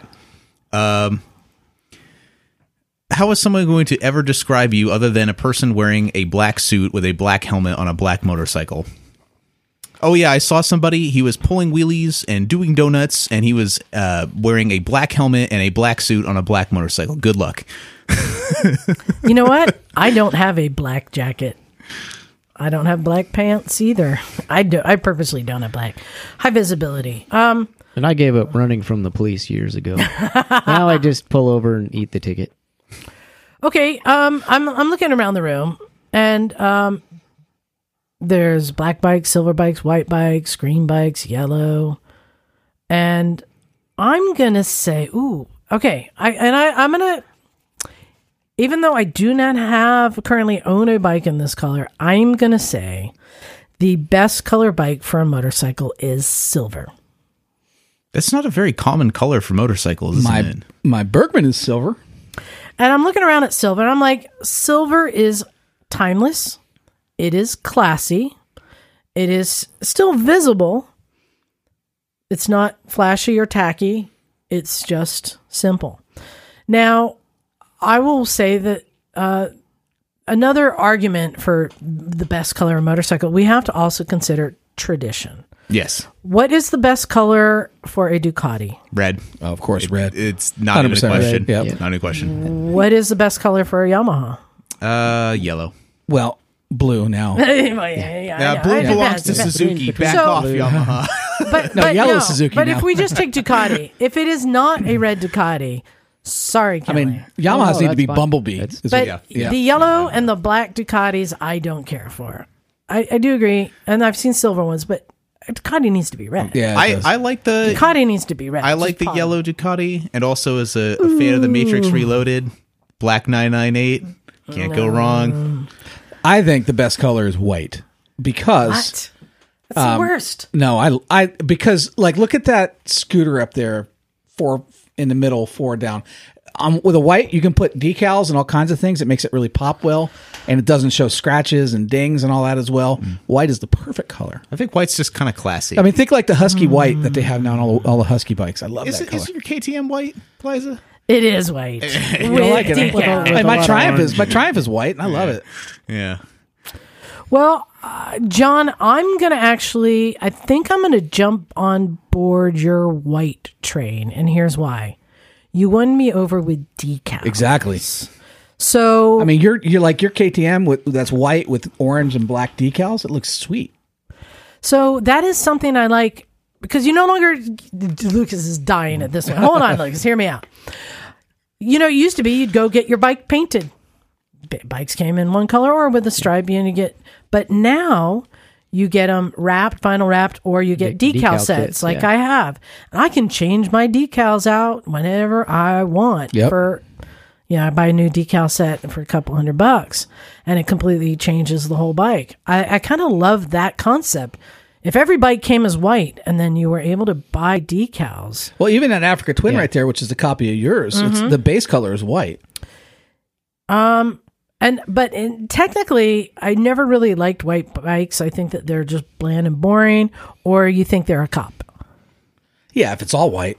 I, I think like a lot of bikes, um, I think like the Panigale 899s that they started coming out with a few years ago, they're not like white, they're like a candy white. It's kind of different, you know. it- Or, or like a pearl white, like like a pearl. the- My Triumph's a pearl white. just pearl. Yeah. like regular gloss white is Oh, of course, yeah. is pretty meh. But like a satin white? So does this mean That you're one. coming around on the white? No, I like I like white. I think white's but You're like coming around- oh. personally, I like the satin paint jobs. I just know that they're like a pain in the ass to maintain and they don't look very good after a while. But they look really good, like showroom quality, satin white. Kelly, where are you standing on this? I've always been red. I've always been a red person. I'm old school Kawasaki GPZ 900 Uh-huh. Ninja red. I heard uh, painting it red adds like a few extra horsepower. That, that's just uh red. Red's just my personal favorite. And Oh, the Hondas are red too. They, they always look Even good though red. my Ducati's not red. Honda should be red. I, I know they do like the red, white, and blue now. No, no, no. well, then the- you get the the, early the gas interceptors- gases that are like way too much red. it's like a red comet. You know, and I was going to say, like, you know, going back to the identity of bikes, like orange is an identity for KTMs, but yeah. my Harley. 990 doesn't have any orange on it until I put the decals on. Yeah. Oh, a lot of them had like powder coated orange frames that were white, and I thought those were really slick. Those are really cool. And looking around, how many white bikes do you see here? Yeah, I was gonna say it's There's kind of not an many. uncommon color. For No, a but I bike. see more silver bikes. Yeah. Well, like John said, I see it as a base, but Right. then they're then they put their color livery over the base white, Can we all just go in kind like of your GS80. go on the opposite side? Can we all agree that there should be no yellow bikes? No. I I I, I like yellow bikes. I have like it. I have a yellow bike and I Yellow don't like it. Ducati Monster is cool.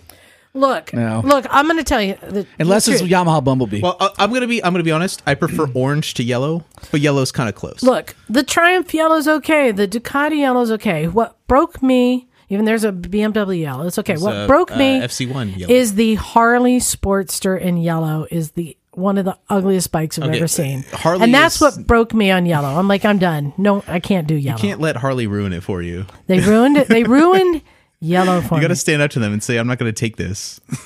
well, and and green is supposed to be Kawasaki. unlucky. It's supposed to be unlucky. it's supposed to be unlucky. Yeah. yeah, everyone knows that. Unlucky. Yes. yeah. Did Oh, not know that. I've never heard of that. yeah. Oh yeah. but I, I do like the old um, Honda 404 in yellow, Okay. yellow I- or red. okay, John. I'm jumping off the white train Oh no.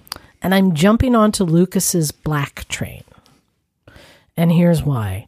I'm looking around the room at all of our toy bikes and seeing ones that are white base that have like colors, and I'm seeing ones that are black base with colors. And I'm going to say if somebody just wants a sleek black bike, they can do that. But if they want to add simple like silver stripes to it, you can do that. Or if you want to add more colors, I think do more things go. I I guess more things go with white than black.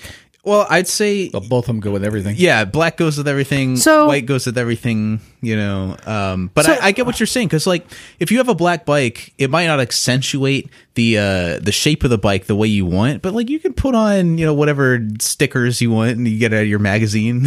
Make See, it but look like- like, you, the way you want it to, because I think like black plus something else can make a pretty striking combination. I remember there were um, there were I think maybe Kawasaki's a while ago that they were black with gold accents, and that always is a classy look. You know, it, it kind of reminds me of like a Japanese lacquer box. You know, the black and gold. Um, See, it's like my. But the thing I'll go back to white. I like the one thing I like about my Triumph. It's pearl white. Everything else is black.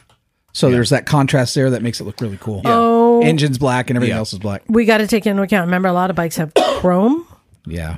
on them. So does chrome look better with white or with black? I'd say chrome and black looks better. Yeah, like I'm looking at that Triumph Scrambler, the James Bond edition, black with some Yeah, that like, looks cool. aluminum and then just some silver. Black is sleek. So I, I'm kind of uh, I'm kind of getting on to the black train, knowing that you can get decals, and I think everything goes in black. Can can we all can we all agree that if there's just going to be one color of bike going forward, that it should be black. White. Red.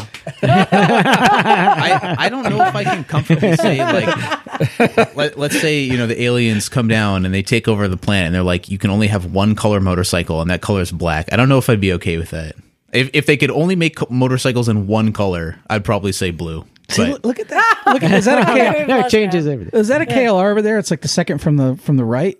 I think it's KLR. I can't see directly from here, but it's white with, oh, with, the blue, trim. and the pink. That Yeah. thing's sweet. the nineties. white- That's Sweet. in the 90s. I gotta yeah. admit, white plus any color looks really good. like the Gixxers that are that are blue and white. Well, I, I think that's an Yeah. awesome combination. I like the Kawasaki's that are green and white. Uh, then you also have some bikes that are like red and white, yellow and white. Okay, I'm going back to the white. I, I think white plus anything. The Yeah. white is like the nobility. I think white. And then you have white the- is a and better then- base. I- I agree. And then you have like another color, and that sets like the accent. But like honestly, if you have uh, like a pearl white with any color, it looks good. It looks Okay, yeah. I'm I'm locking in my answer. I'm staying with white because I'm also going to go back to visibility. Yeah. And if you're just going to have a plain bike, it's better to be white than black. And then white, you can put colors on. Yep. Yeah. So And I think we agree. Most people, you don't want just a plain white bike. You want a white with, With- with- an yeah. accent, With something, yeah. with some yeah, accents. that's that's why like Honda is like white with red and blue. You know, Yeah. Gixxers are white with red or white with blue. You know, um, it's white just looks good with any color. You can Yeah, li- even pick that- literally any color with white, and it looks pretty good. like that GS right there. Same thing, white and blue. It looks great. so. I mean, can we also agree that all wheels should be gold? no, No, God damn it! All right, well, I'm going to I save. love that some gold debate. wheels. Gixxer, I'm going to save that. I love debate. gold wheels, but not all wheels. Gixxers blue wheels are great. Oh yes, The only color Yes. your wheels should not be is white because they will get filthy in about five minutes and they will be gray by the time you're done riding. I had a bike with white wheels. Terrible idea. All right. Well, let us know what you think is the right color for a bike. Um, I mean, I definitely do think that there's, uh, yeah, yeah. I think yellows, yellows should disappear. Before we put this to bed, Yeah. how does everyone feel about gray? Well, isn't that silver? No, silver is silver and gray is gray. Gray is like graphite, like pencil, you know. Gray is like a cloudy sky, you know. It's yeah. Oh, I not had a it's not gray- reflective. It's not shiny. it. It's very subdued. I had a gray R9T and it was pretty sharp looking. I- with, with I a high think- gloss paint. Oh, so Yeah. now that I left and locked in white, you guys are all coming over. No, no, no, to I'm gray still and white, silver. but I I'd like say ES like yeah. white and gray is cool. Black and gray is cool. I think gray is cool because it's just like you know. Um, so I know someone he used to be a fashion designer. He was talking about like color palettes and how over time they kind of people want brighter or more subdued color palettes. And I think gray is kind of just like at and sometimes gray can be boring, but in other times gray can really be a statement. Like you're just rejecting the idea of having this stand out. It's not like black, like oh I'm a badass and it's black, you know. But it's it's not white. It's like oh it's supposed to be cool and shiny. It's just gray. It's neither. It's like yeah I ride a gray motorcycle. You won't you will never figure me like a out. gunmetal gray. yeah, exactly. You know, and Ducati has some pretty great looking gray motorcycles. I'm not going to jump on the gunmetal gray. If, if everyone went silver, I'd go back to silver as a base because I think silver by itself is the better looking as opposed to all black or all white. I think all silver. I wouldn't call gray attractive. I think maybe, you know, if you're someone like me, you could look at gray and just be like, that looks kind of cool in the right light at the right time, you know? All right. Well, email us and let us know what you think is the right color for bike. Uh, because right now we have uh, someone who needs some help from us. Now, Emma isn't here. So we got to see if we can handle this one on our own. All right. So this is from Tom who says, please help Hi Tom. says hello everyone at motorcycles and misfits could you please help me figure out how to fix my bike the bike is a mutt mongrel 125 chinese 125cc chinese scrambler fuel injected Hmm. all right so we, we're not even sure so it's a just a chinese It's a fling poo. two- it's a fling poo it's a 2018 fling poo the bike will start fine and idle okay. Sometimes it bogs down if I rev it in neutral. When I put it into gear, though, it starts to run really rough at idle and cuts out altogether if I try to rev it. My initial thought is the side stand switch, but this has been removed and the wires bridged. I have replaced numerous parts, but still no luck. The parts replaced are E the ECU, the TPS, air sensor, lambda sensor, coil pack, spark plug, injectors, and the engine temp sensor. Only thing I haven't replaced is the engine and wiring loom. Did, did he do the throttle body? Does it say that? He didn't say, well, the TPS. The TPS, Okay. position TPS. sensor. Yeah. So again, the it idles fine until you put it into gear. Or um, also, he says that it um, when you rev it, it will start to bog. I would say so So what Emma always says, it's one of you need three things. You need electricity, you need spark, you need gas, fuel, and you need air. Yep. So it's got to be one of those three things. Sounds like he did everything for the gas system. So no, my guess, no, no, no. oh, he didn't. I He did disagree. it for the spark. So he it did- could be he a- did coils, He did it for the uh, electrical. oh, ECU, so it could be he a did fuel for- pump, Yeah. um, and it could be. I doubt it has a fuel pump. It has If it's to. injected, Oh, if it's It has if to, it's yeah. injected, it's got some type of fuel pump. yeah, Yeah. So or it's a coil. they replaced the coil. Oh, you replaced the and the coil. spark plug and the injectors. but is it? I think you got. You, I think it may be fuel supply. Is there a CPU on that bike? Uh, that they replaced that also. ECM, E ECU. the engine control module. Yeah. Right.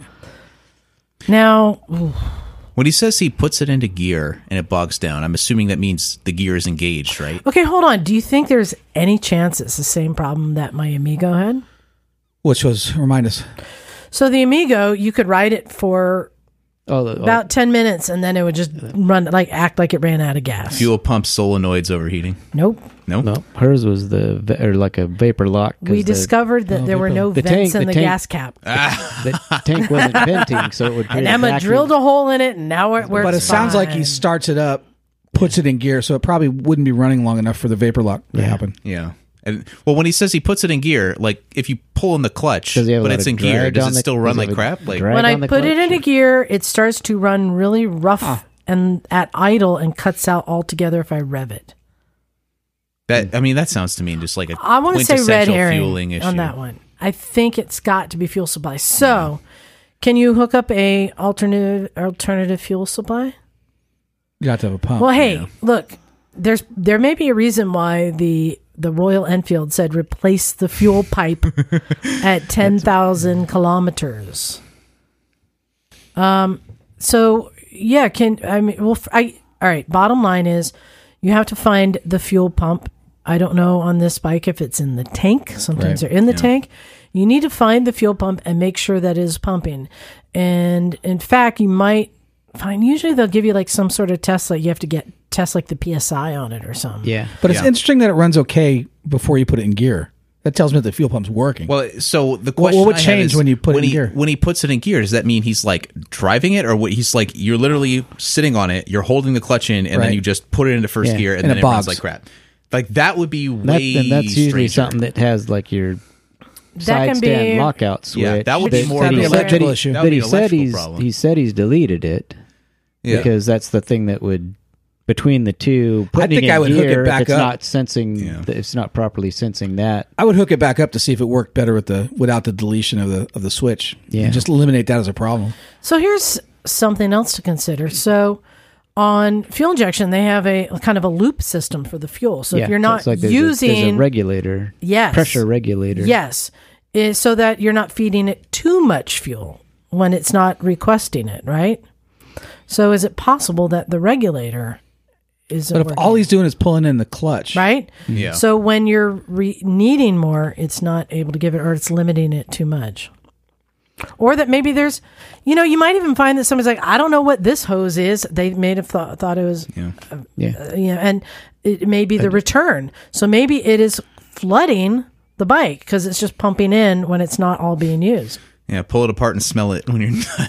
No, I I, I would agree if if it didn't bog, if it was if, if it wasn't running good at idle. I, I think we yeah. need a little more info. Yeah. Like when he says when you put it in, does that mean you are literally just engaging the gear, Right. Or are you Oh. trying to drive it? Or you're trying- yes. because if you're getting on the Yep. throttle at all Yep. and it's going blah, blah, blah, blah, That's- that sounds like exactly. a fuel pump issue for Yep, sure. Exactly. Yes, but even if you put it into gear and have the clutch in, Yeah, and the brake on, if there's any drag at all on the engine, that may um, that yeah, may if the, affect cl- if the clutch isn't completely disengaged, cl- like, if clutch it's- is Oh, not Oh, that completely could also be an issue disengaged. too. Maybe it's not completely disengaging. I bet I bet you something wrong so with that it's- switch so it's because putting a drag or load on there. Yeah. that, that switch if you you know like on our bikes if you yeah, pull if you switch. pull the clutch in and put it in gear if that switch is engaged yeah, if, if it kicks it'll down, die it still dies. so I, I Yeah. bet that's I, I think that might be one well, of the then why, Okay. did, why wouldn't it just not run at all? Then that's the question.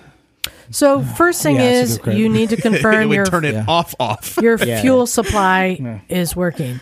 I don't know how you look up how to test that, but I mean, on my old GPZ, I would just like crank the bike and Yeah. flu, you know, fuel would come flying out Yeah, exactly. Turn the throttle know? and see Yeah, if yeah. it starts shooting. and aim it somewhere you don't. but that was care. carb wasn't it your GPZ No, oh was it Oh, the 1100. Eleven hundred was fuel injected. Fuel injected. okay. yeah, it should. It's it's pretty sure it still works on fuel injected. When you say I'm turning the throttle, it says, "Oh, this is how much fuel needs to go in it." Right? So, there's usually a base PSI Yeah. for the injectors to function Oh, that's properly. true. That, that So it first you need should to just- maintain. visually see if the, if the, if the fuel is flowing, right? Yeah. And then second, you're thinking that there may be a clutch switch involved. perhaps If, If for it- some reason yeah. you're putting it into gear, you know, and it then it shuts off your neutral light, and that also tells ECU you're in gear. Right. That's combined with your side stand switch. So I'm going to say also um, a common test that you do with carburetors, carbureted bikes. As soon as it cuts off, pull the spark plug out and see if it is wet. Let's see if the plug is getting wet for some reason. Maybe it's pumping too much fuel through, Yeah. right? Is there any coming out of the exhaust? I think we need So more info If it's if Yeah. it's a regulator, so I, would focus on fuel.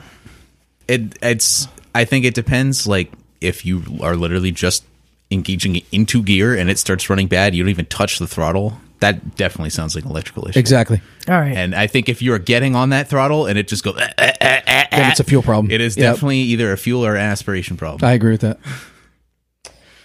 and yeah, since the injectors were replaced, it's not that Yeah. something's clogged. And some Yeah. stuff like they said they replaced the TPS throttle position sensor, but I don't know. And some doing a deep dive on the the Ducati outside, if you can't just replace it, then you've got to plug it in and through software Mm-hmm. recalibrate that for the computer, the throttle position sensor. It's not Mm-hmm. Yeah. it's not just a replacement item. Pull it, plug a new one in, Yeah, plug it but in. remember this is a just fling poo. Yeah, I know. What what exactly? What kind of bike is this again? Like I'm a little lost here. What is a fling poo? Yeah, It's a just a, a random Chinese bike. Random Yeah. Chinese bike. but it's fuel injected. Like James Oh, had one yes, for a yeah. minute. No, he had the um the Chongqing. Yeah. Well, yeah, but the it's- Chongqing from Chongqing. But, Yeah, it, but- but it goes in the fling poo category. Okay. That's a generalization. Yeah. Well, I mean, if it's like if it's fuel injected, I mean, if it was carbureted, I'd say fuel 100. percent But you know, it's a little more complicated. This is an EFI bike. You know, well, I you can but you can visually Well, it- inspect to see if it is pumping. it, so do it sounds that like he first. replaced most of the parts that would have caused the failure so far. So there's there's obviously something well again being overlooked. If it's pumping, you're getting fuel. If Yeah. the spark plug is wet, you're getting too much fuel. yeah. Yeah. So go with that. Um, John, what you got? Yeah, so- oh, but but then do follow up with us. We'd like to hear Yeah. some more and and, and try, help you figure it out. All right, this is from Guillermo. Uh, hey, Guillermo. The Guillermo Oh, went with us to yeah. Mojave, Yeah. with Jim and I and Scotty uh, a couple weeks ago. So, hey, Misfits, Guillermo here with an update on the 300L. Oh yeah, so Yeah, so he they broke down- they broke we Guillermo. broke He's him. a listener who showed up and joined them. God And bless, man. They broke this him. dude, man, shows up, didn't know any of us, never really rode like in the Mojave at all. So uh, I give him a lot of credit even for just coming. But okay, here we go. As you know from the Ho- Mojave ride report, I had to leave the trip early because my bike had some problems with the headlight and the radiator fan. Yeah. So I wanted to let you guys know what happened so that if it happens to someone else, they can fix it in the field. So what happened was that on the first day out riding, I also went down and find silt on the way back to camp on the lake bed. And that silt got into the start switch and the loss of electrical connection in the switch from the silt caused the electrical system to, to or slash ECU to go haywire. That's weird. Yeah, some I've never compressed heard of air that. and some silicone spray and those switches fixed it right up. The 300L is much uh, is- is way more capable than I am, especially after putting a rally raid suspension kit on it. I got I got some heat stroke on the first day because I had taken the reservoir out of my hydration pack at home and didn't check to make sure it was in there. And in my rush to get out, I didn't drink enough water, which is yes. all in all, the trip gave me some good uh, good goals to shoot with for uh, while my riding and my fitness level. But it's very exciting to see what kind of progress I can make in the future. I'm hooked. Thanks again for an amazing trip with some great folks. He did you did such a good job, and uh, that's interesting. I'd never heard that before. So that's Yeah, uh, me that's a neither. really good tip for somebody who's out in the in the desert like that. I have another idea for Tom and the Fling Poo. It reminded me of a problem I had on my uh, 990, my Super Duke, in fact. I was having a problem with like the ABS went out, the d- odometer, speedometer, everything went out. So I bought a new unit, a speedometer unit, and that didn't fix it either. Because the problem was in the connector that went into the back of it and a loose wire in the back of the connector. Could be. I'm wondering since he's replaced all the components, Oh. could it be something as simple as a loose wire in one of these connectors? Yeah, yeah. So you got the multi connector, but one of those pins could be backed off a little bit. So he needs to do some work with You a need to do multimeter. some Yeah. Yeah. wire jiggling. Pull it yeah, apart. jiggling. wire jiggling while it's running. the frustrating thing of is sometimes all those components. sometimes when you buy something, it's still not like for example, I had an issue with the Bergman. So I bought a new battery, and the new battery, which was a Uasa, ended up bad too. And it's like I, I you wonder what the quality on some of the parts are. Well, that sucks. You buy something brand new and you feel crazy. You're like, no, Exactly. it's brand new. Yeah. Like, Exactly. there's no way that can Yeah. happen. And then you're just like, you're pulling your hair out and you're like, I don't understand. You know, you have to stop thinking rationally. Exactly. Yeah. Yeah. Well, I got time for one more email. All right. And this one is short and long all at the same time. Hmm. So this one is a ride report, the Moto Chronicles. Uh, it says, Listen up, you scallywags. Fresh ride report upon request. Love from Tom and Charlie at 1800 Customs. And what they did is they sent us an audio ride report. Hmm. Yeah. So I'm going to put that in right right at the end here, and uh, you get to listen to their ride report. But I wanted to say thank you, Tom and Charlie, for Yeah. Thanks sending for it taking in. the effort. Yeah, Yeah, absolutely. no, they, they uh, they're they're pretty funny. I we love listened ride to it. reports. Yeah, yeah, yeah. So check out Tom and Charlie at eighteen hundred customs. It's pretty cool. Um, so I will play that um, uh, on our outro. But uh, other than that, I wanted to say thank you to everyone for listening and for um, making it this far. But also, thank you to Kelly and Lucas for joining us. Uh, we didn't even say bagels on the road. Emma's not feeling well. Jim is bedraggled. Just got back. Literally just got back. Yeah, exactly. But it's always nice that we have s- stunt misfits to, to jump in. John, you started out as a stunt misfit. I was. I was. I still am sometimes. Nice. Well, and as I told you, Lucas, y- you are always a misfit, and you're always He's an welcome to OG. Come here, Kind of OG, Oh, yeah. for better you- or for worse, right? definitely you are. Well, Maybe worse. So, um, time to wrap up. Um, thank you, everyone. Thank you to Patreon and um, keep the emails coming motorcycles and misfits at gmail.com. Uh, let us know if you have any ideas for our gear. Uh, give us your ride reports. Tell us what you think about Nike. That Liza's Nike, Am I- Nike and off Is it a roading good idea, yeah. bad situation. idea. Yeah. And uh, what is the right color for a It just sounds motorcycle? painful. It does. A Nike and off road. It does. It sounds like a painful experiment. It but sounds like a transcendental experience. Yeah. We'll see. It's you know it's either going to be Yeah. really great or really bad. Yeah. Oh, I totally agree. I to- it's either going to be the best thing since sliced Yeah. bread, or you are going to regret every decision you made up to that point. Well, oh, and one last thing. Um, I'm down to three extra large t-shirts left. So they're still on sale at motorcyclesandmisfits.com. Go to the shop. And um, again, if you are out of the country, I can ship it just about anywhere for 20 bucks. Don't use that store. Just send PayPal 35 bucks to me at recyclemotorcyclegarage at gmail.com. And uh, with your address, I'll send it out. Or if you're in the States, go ahead and just go through the store. 15 bucks, get a t shirt sent to you, and I throw in a sticker for free. Oh, you going to put that in your bike? Yeah, we'll see. So, uh, on that note, time to get out of here. Thanks for listening, everyone. This is Liza, Stumpy John. Lucas. Kelly. and we are out of here.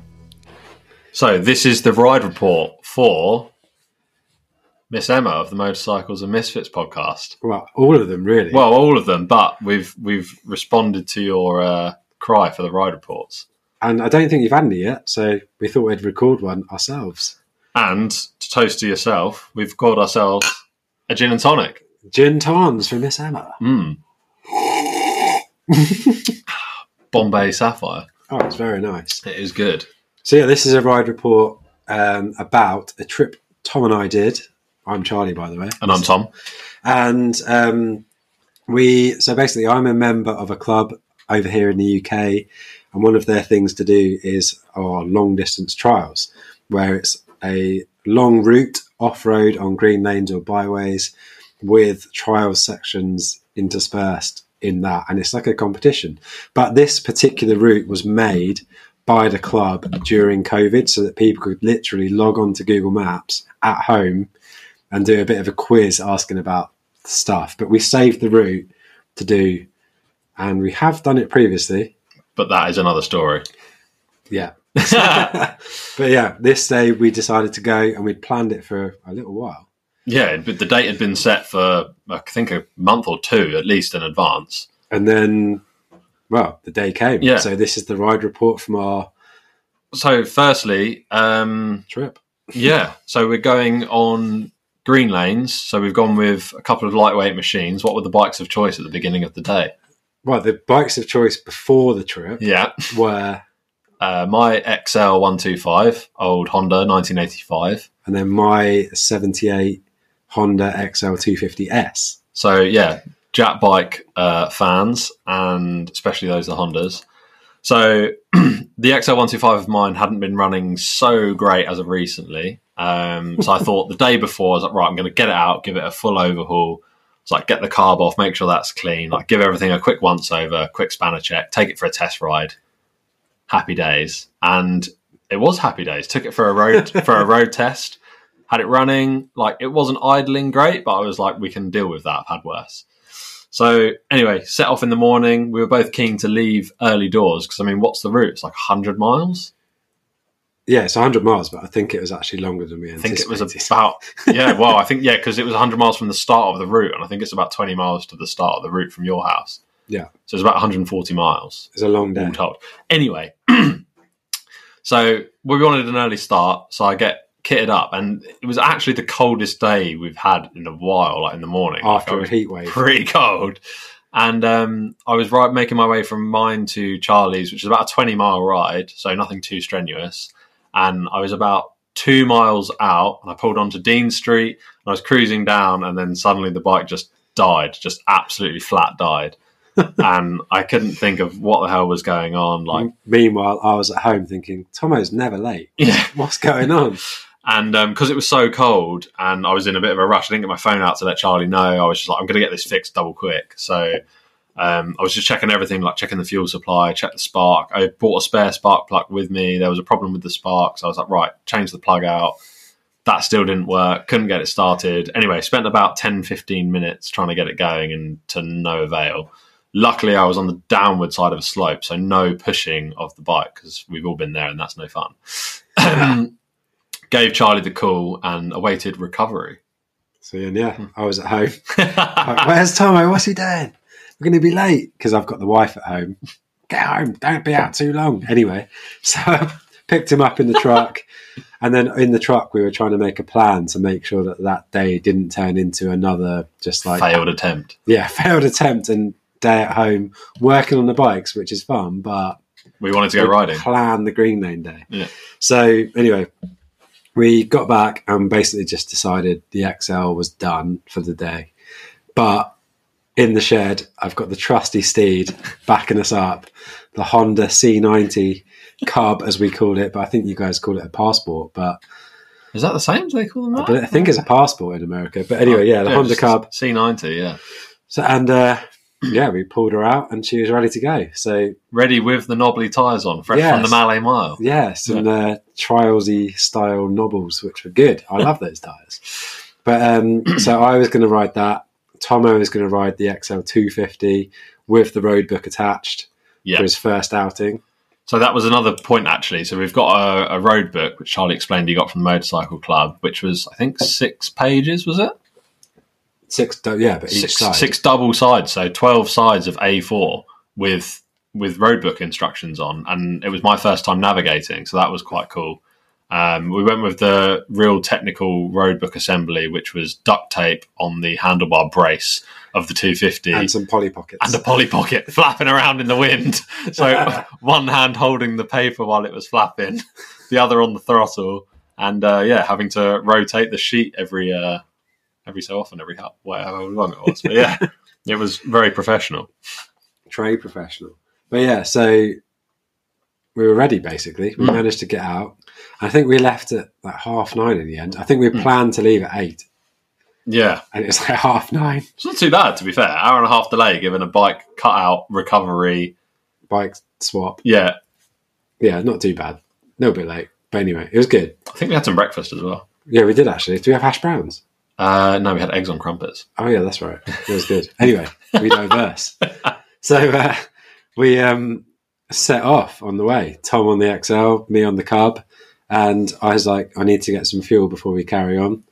And we Oh yeah, fresh made it- fuel for the full, for the full day. yes, made it round this uh, excellent one-way system we have here in Maidstone in the UK over the river, Oh yeah, and and the chaos. cub started spluttering and spurting and making funny noises and losing power, which was really really weird really abnormal for that bike. because it normally just starts up, goes, no questions asked, and it will go all day. Um, so yeah, that was fun. So we had a good look around the bike, pulled over, nothing happening. Did it again, still going weird. got it up on the centre stand, had it running, revving the piss out of it. Like it was absolutely It fine. was just weird as weird. So every time I got on it, it just would stop. Anyway, Tom needed a bit of air in the tyres on the XL, and we needed fuel. what was the psi when I put it on the compressor? Wasn't it zero? It was one, I think. How I managed to ride it across town, I've got no idea. one psi in the rear. But um, so yeah, basically, don't know. I just kind of filled her up, and I was just You're determined to make it work. I I was think. just We- riding round in circles, revving the nuts out of it, Yeah. just trying to get it to go. And by the time the air was in the tires, more fuel had been added to the XL, two chocolate bars from the service two station. chocolate bars, Yeah. and basically. It just started working again, so we were fine. We were Yeah. finally on the way, and we were still, like you said, twenty miles away from the start. I know. So we had a, a fair ride on an A road out um, to the start of the of where the road book picks up the instructions, which is where the byways start, so the off road sections. Mhm. So it was a like strong mix of off road, like going through farmers' fields on old, really old roads that aren't surfaced, Mm. single track, um, and actual surfaced roads, but like really narrow single track country lanes, sort of thing. So it's a really good mix of on and off road. Um, and yeah, we just kind of set set to. It was it had been wet the past few days, um, but it was a glorious day, wasn't it? It was literally Oh, it's so it was nice. literally perfect, like sunshine, like gorgeous views um, across Kent, and um, yeah, it was all going like really really nicely, and we were going across this big open Dewy field, dewy field of lawn. It was just it was just really grassy and I think and rutty. yeah, yeah, very rutty, like lots of different ruts to get potentially stuck in. And I think we were both just having a really good time. And I was in third gear holding it open on the 250 and got cross rutted. And before I knew it, I was just on the ground and facing the other way. and it was totally hilarious. And I, thankfully, I was fine, but like the bike was not. And we were not anywhere near to home. And I was like, oh, what have I done? broken lever, Yeah. totally haggard gear gear selector. selector, and dodgy foot peg. yeah, the gear selector was like bent up into the crankcase cover, so it was basically just like on it. Luckily, hadn't penetrated. Yeah, and the clutch lever had just totally snapped. It was flapping around all over the place. But before we had set off and we were getting the bikes out of the shed, I made the good point of having the check over of what we were bringing with us. Most importantly, like water and first aid kit, all the sen- sensible bits. And tea. and a flask of tea. But we did spot some spare levers in the shed, and I was like, maybe we should bring those. Yeah, and because I'd literally changed the levers two days before. yeah. We had After a the spare. melee. Yeah, Yeah. so we had a spare. And luckily, we could fix it, bend the gear shift a little bit, just like pried it off the crankcase with a spanner. and then we're back it was on the way. yeah, still in a really dodgy position, but oh, it was excellent though. We had yeah trees down across the tracks. Didn't Yeah. actually encounter any other motorcyclists though.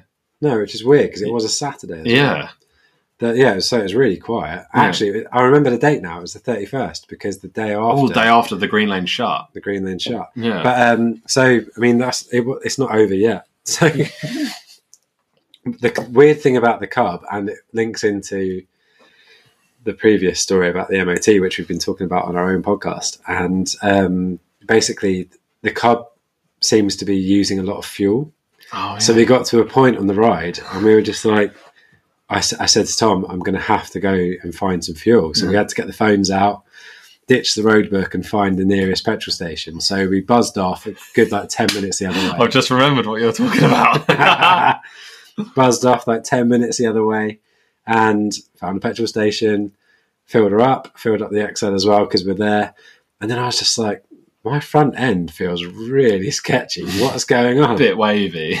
So I pulled over to the side quickly before we actually left the forecourt, and then touched the rear, the front axle, sorry, and the front nut was just finger loose. I could just It spin it, was off spinning around like a propeller. It was just- because the car had been so shaken yeah. on the old green lanes. But we did it up, carried on. That was good. I also said that at the beginning of the day. Like, make sure we brought all the spanners for the various wheel nuts. And I said, "Don't worry." Yeah, you were like, oh, don't worry, we won't need those. And I was like, glad I bought the extra spanners. So we carried on with the day, like kept going, checking off the boxes on the road book. Mm. Um, and then the cub again started making some funny noises. We're like, what's going on now? And it's just like, dang, dang, dang, dang, dang, Hmm. dang. Um, turns out it was the chain. So And the, it was so loose. I don't know how it stayed on, I don't know how it stayed on. but it The was loosest chain I've ever seen. loosey goosey. It was So another couple of adjustments on that. yeah, Chain up, tightened, ready to go. No lube because we didn't have any. yeah, But- no, not that prepared.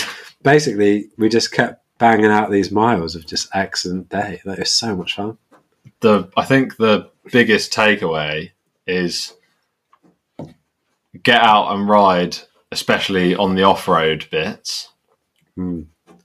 Make sure you take an old Honda, Yeah. or just ride any bike. just any bike. But if you're gonna gonna go for an old bike, make sure it's a Honda. Yeah.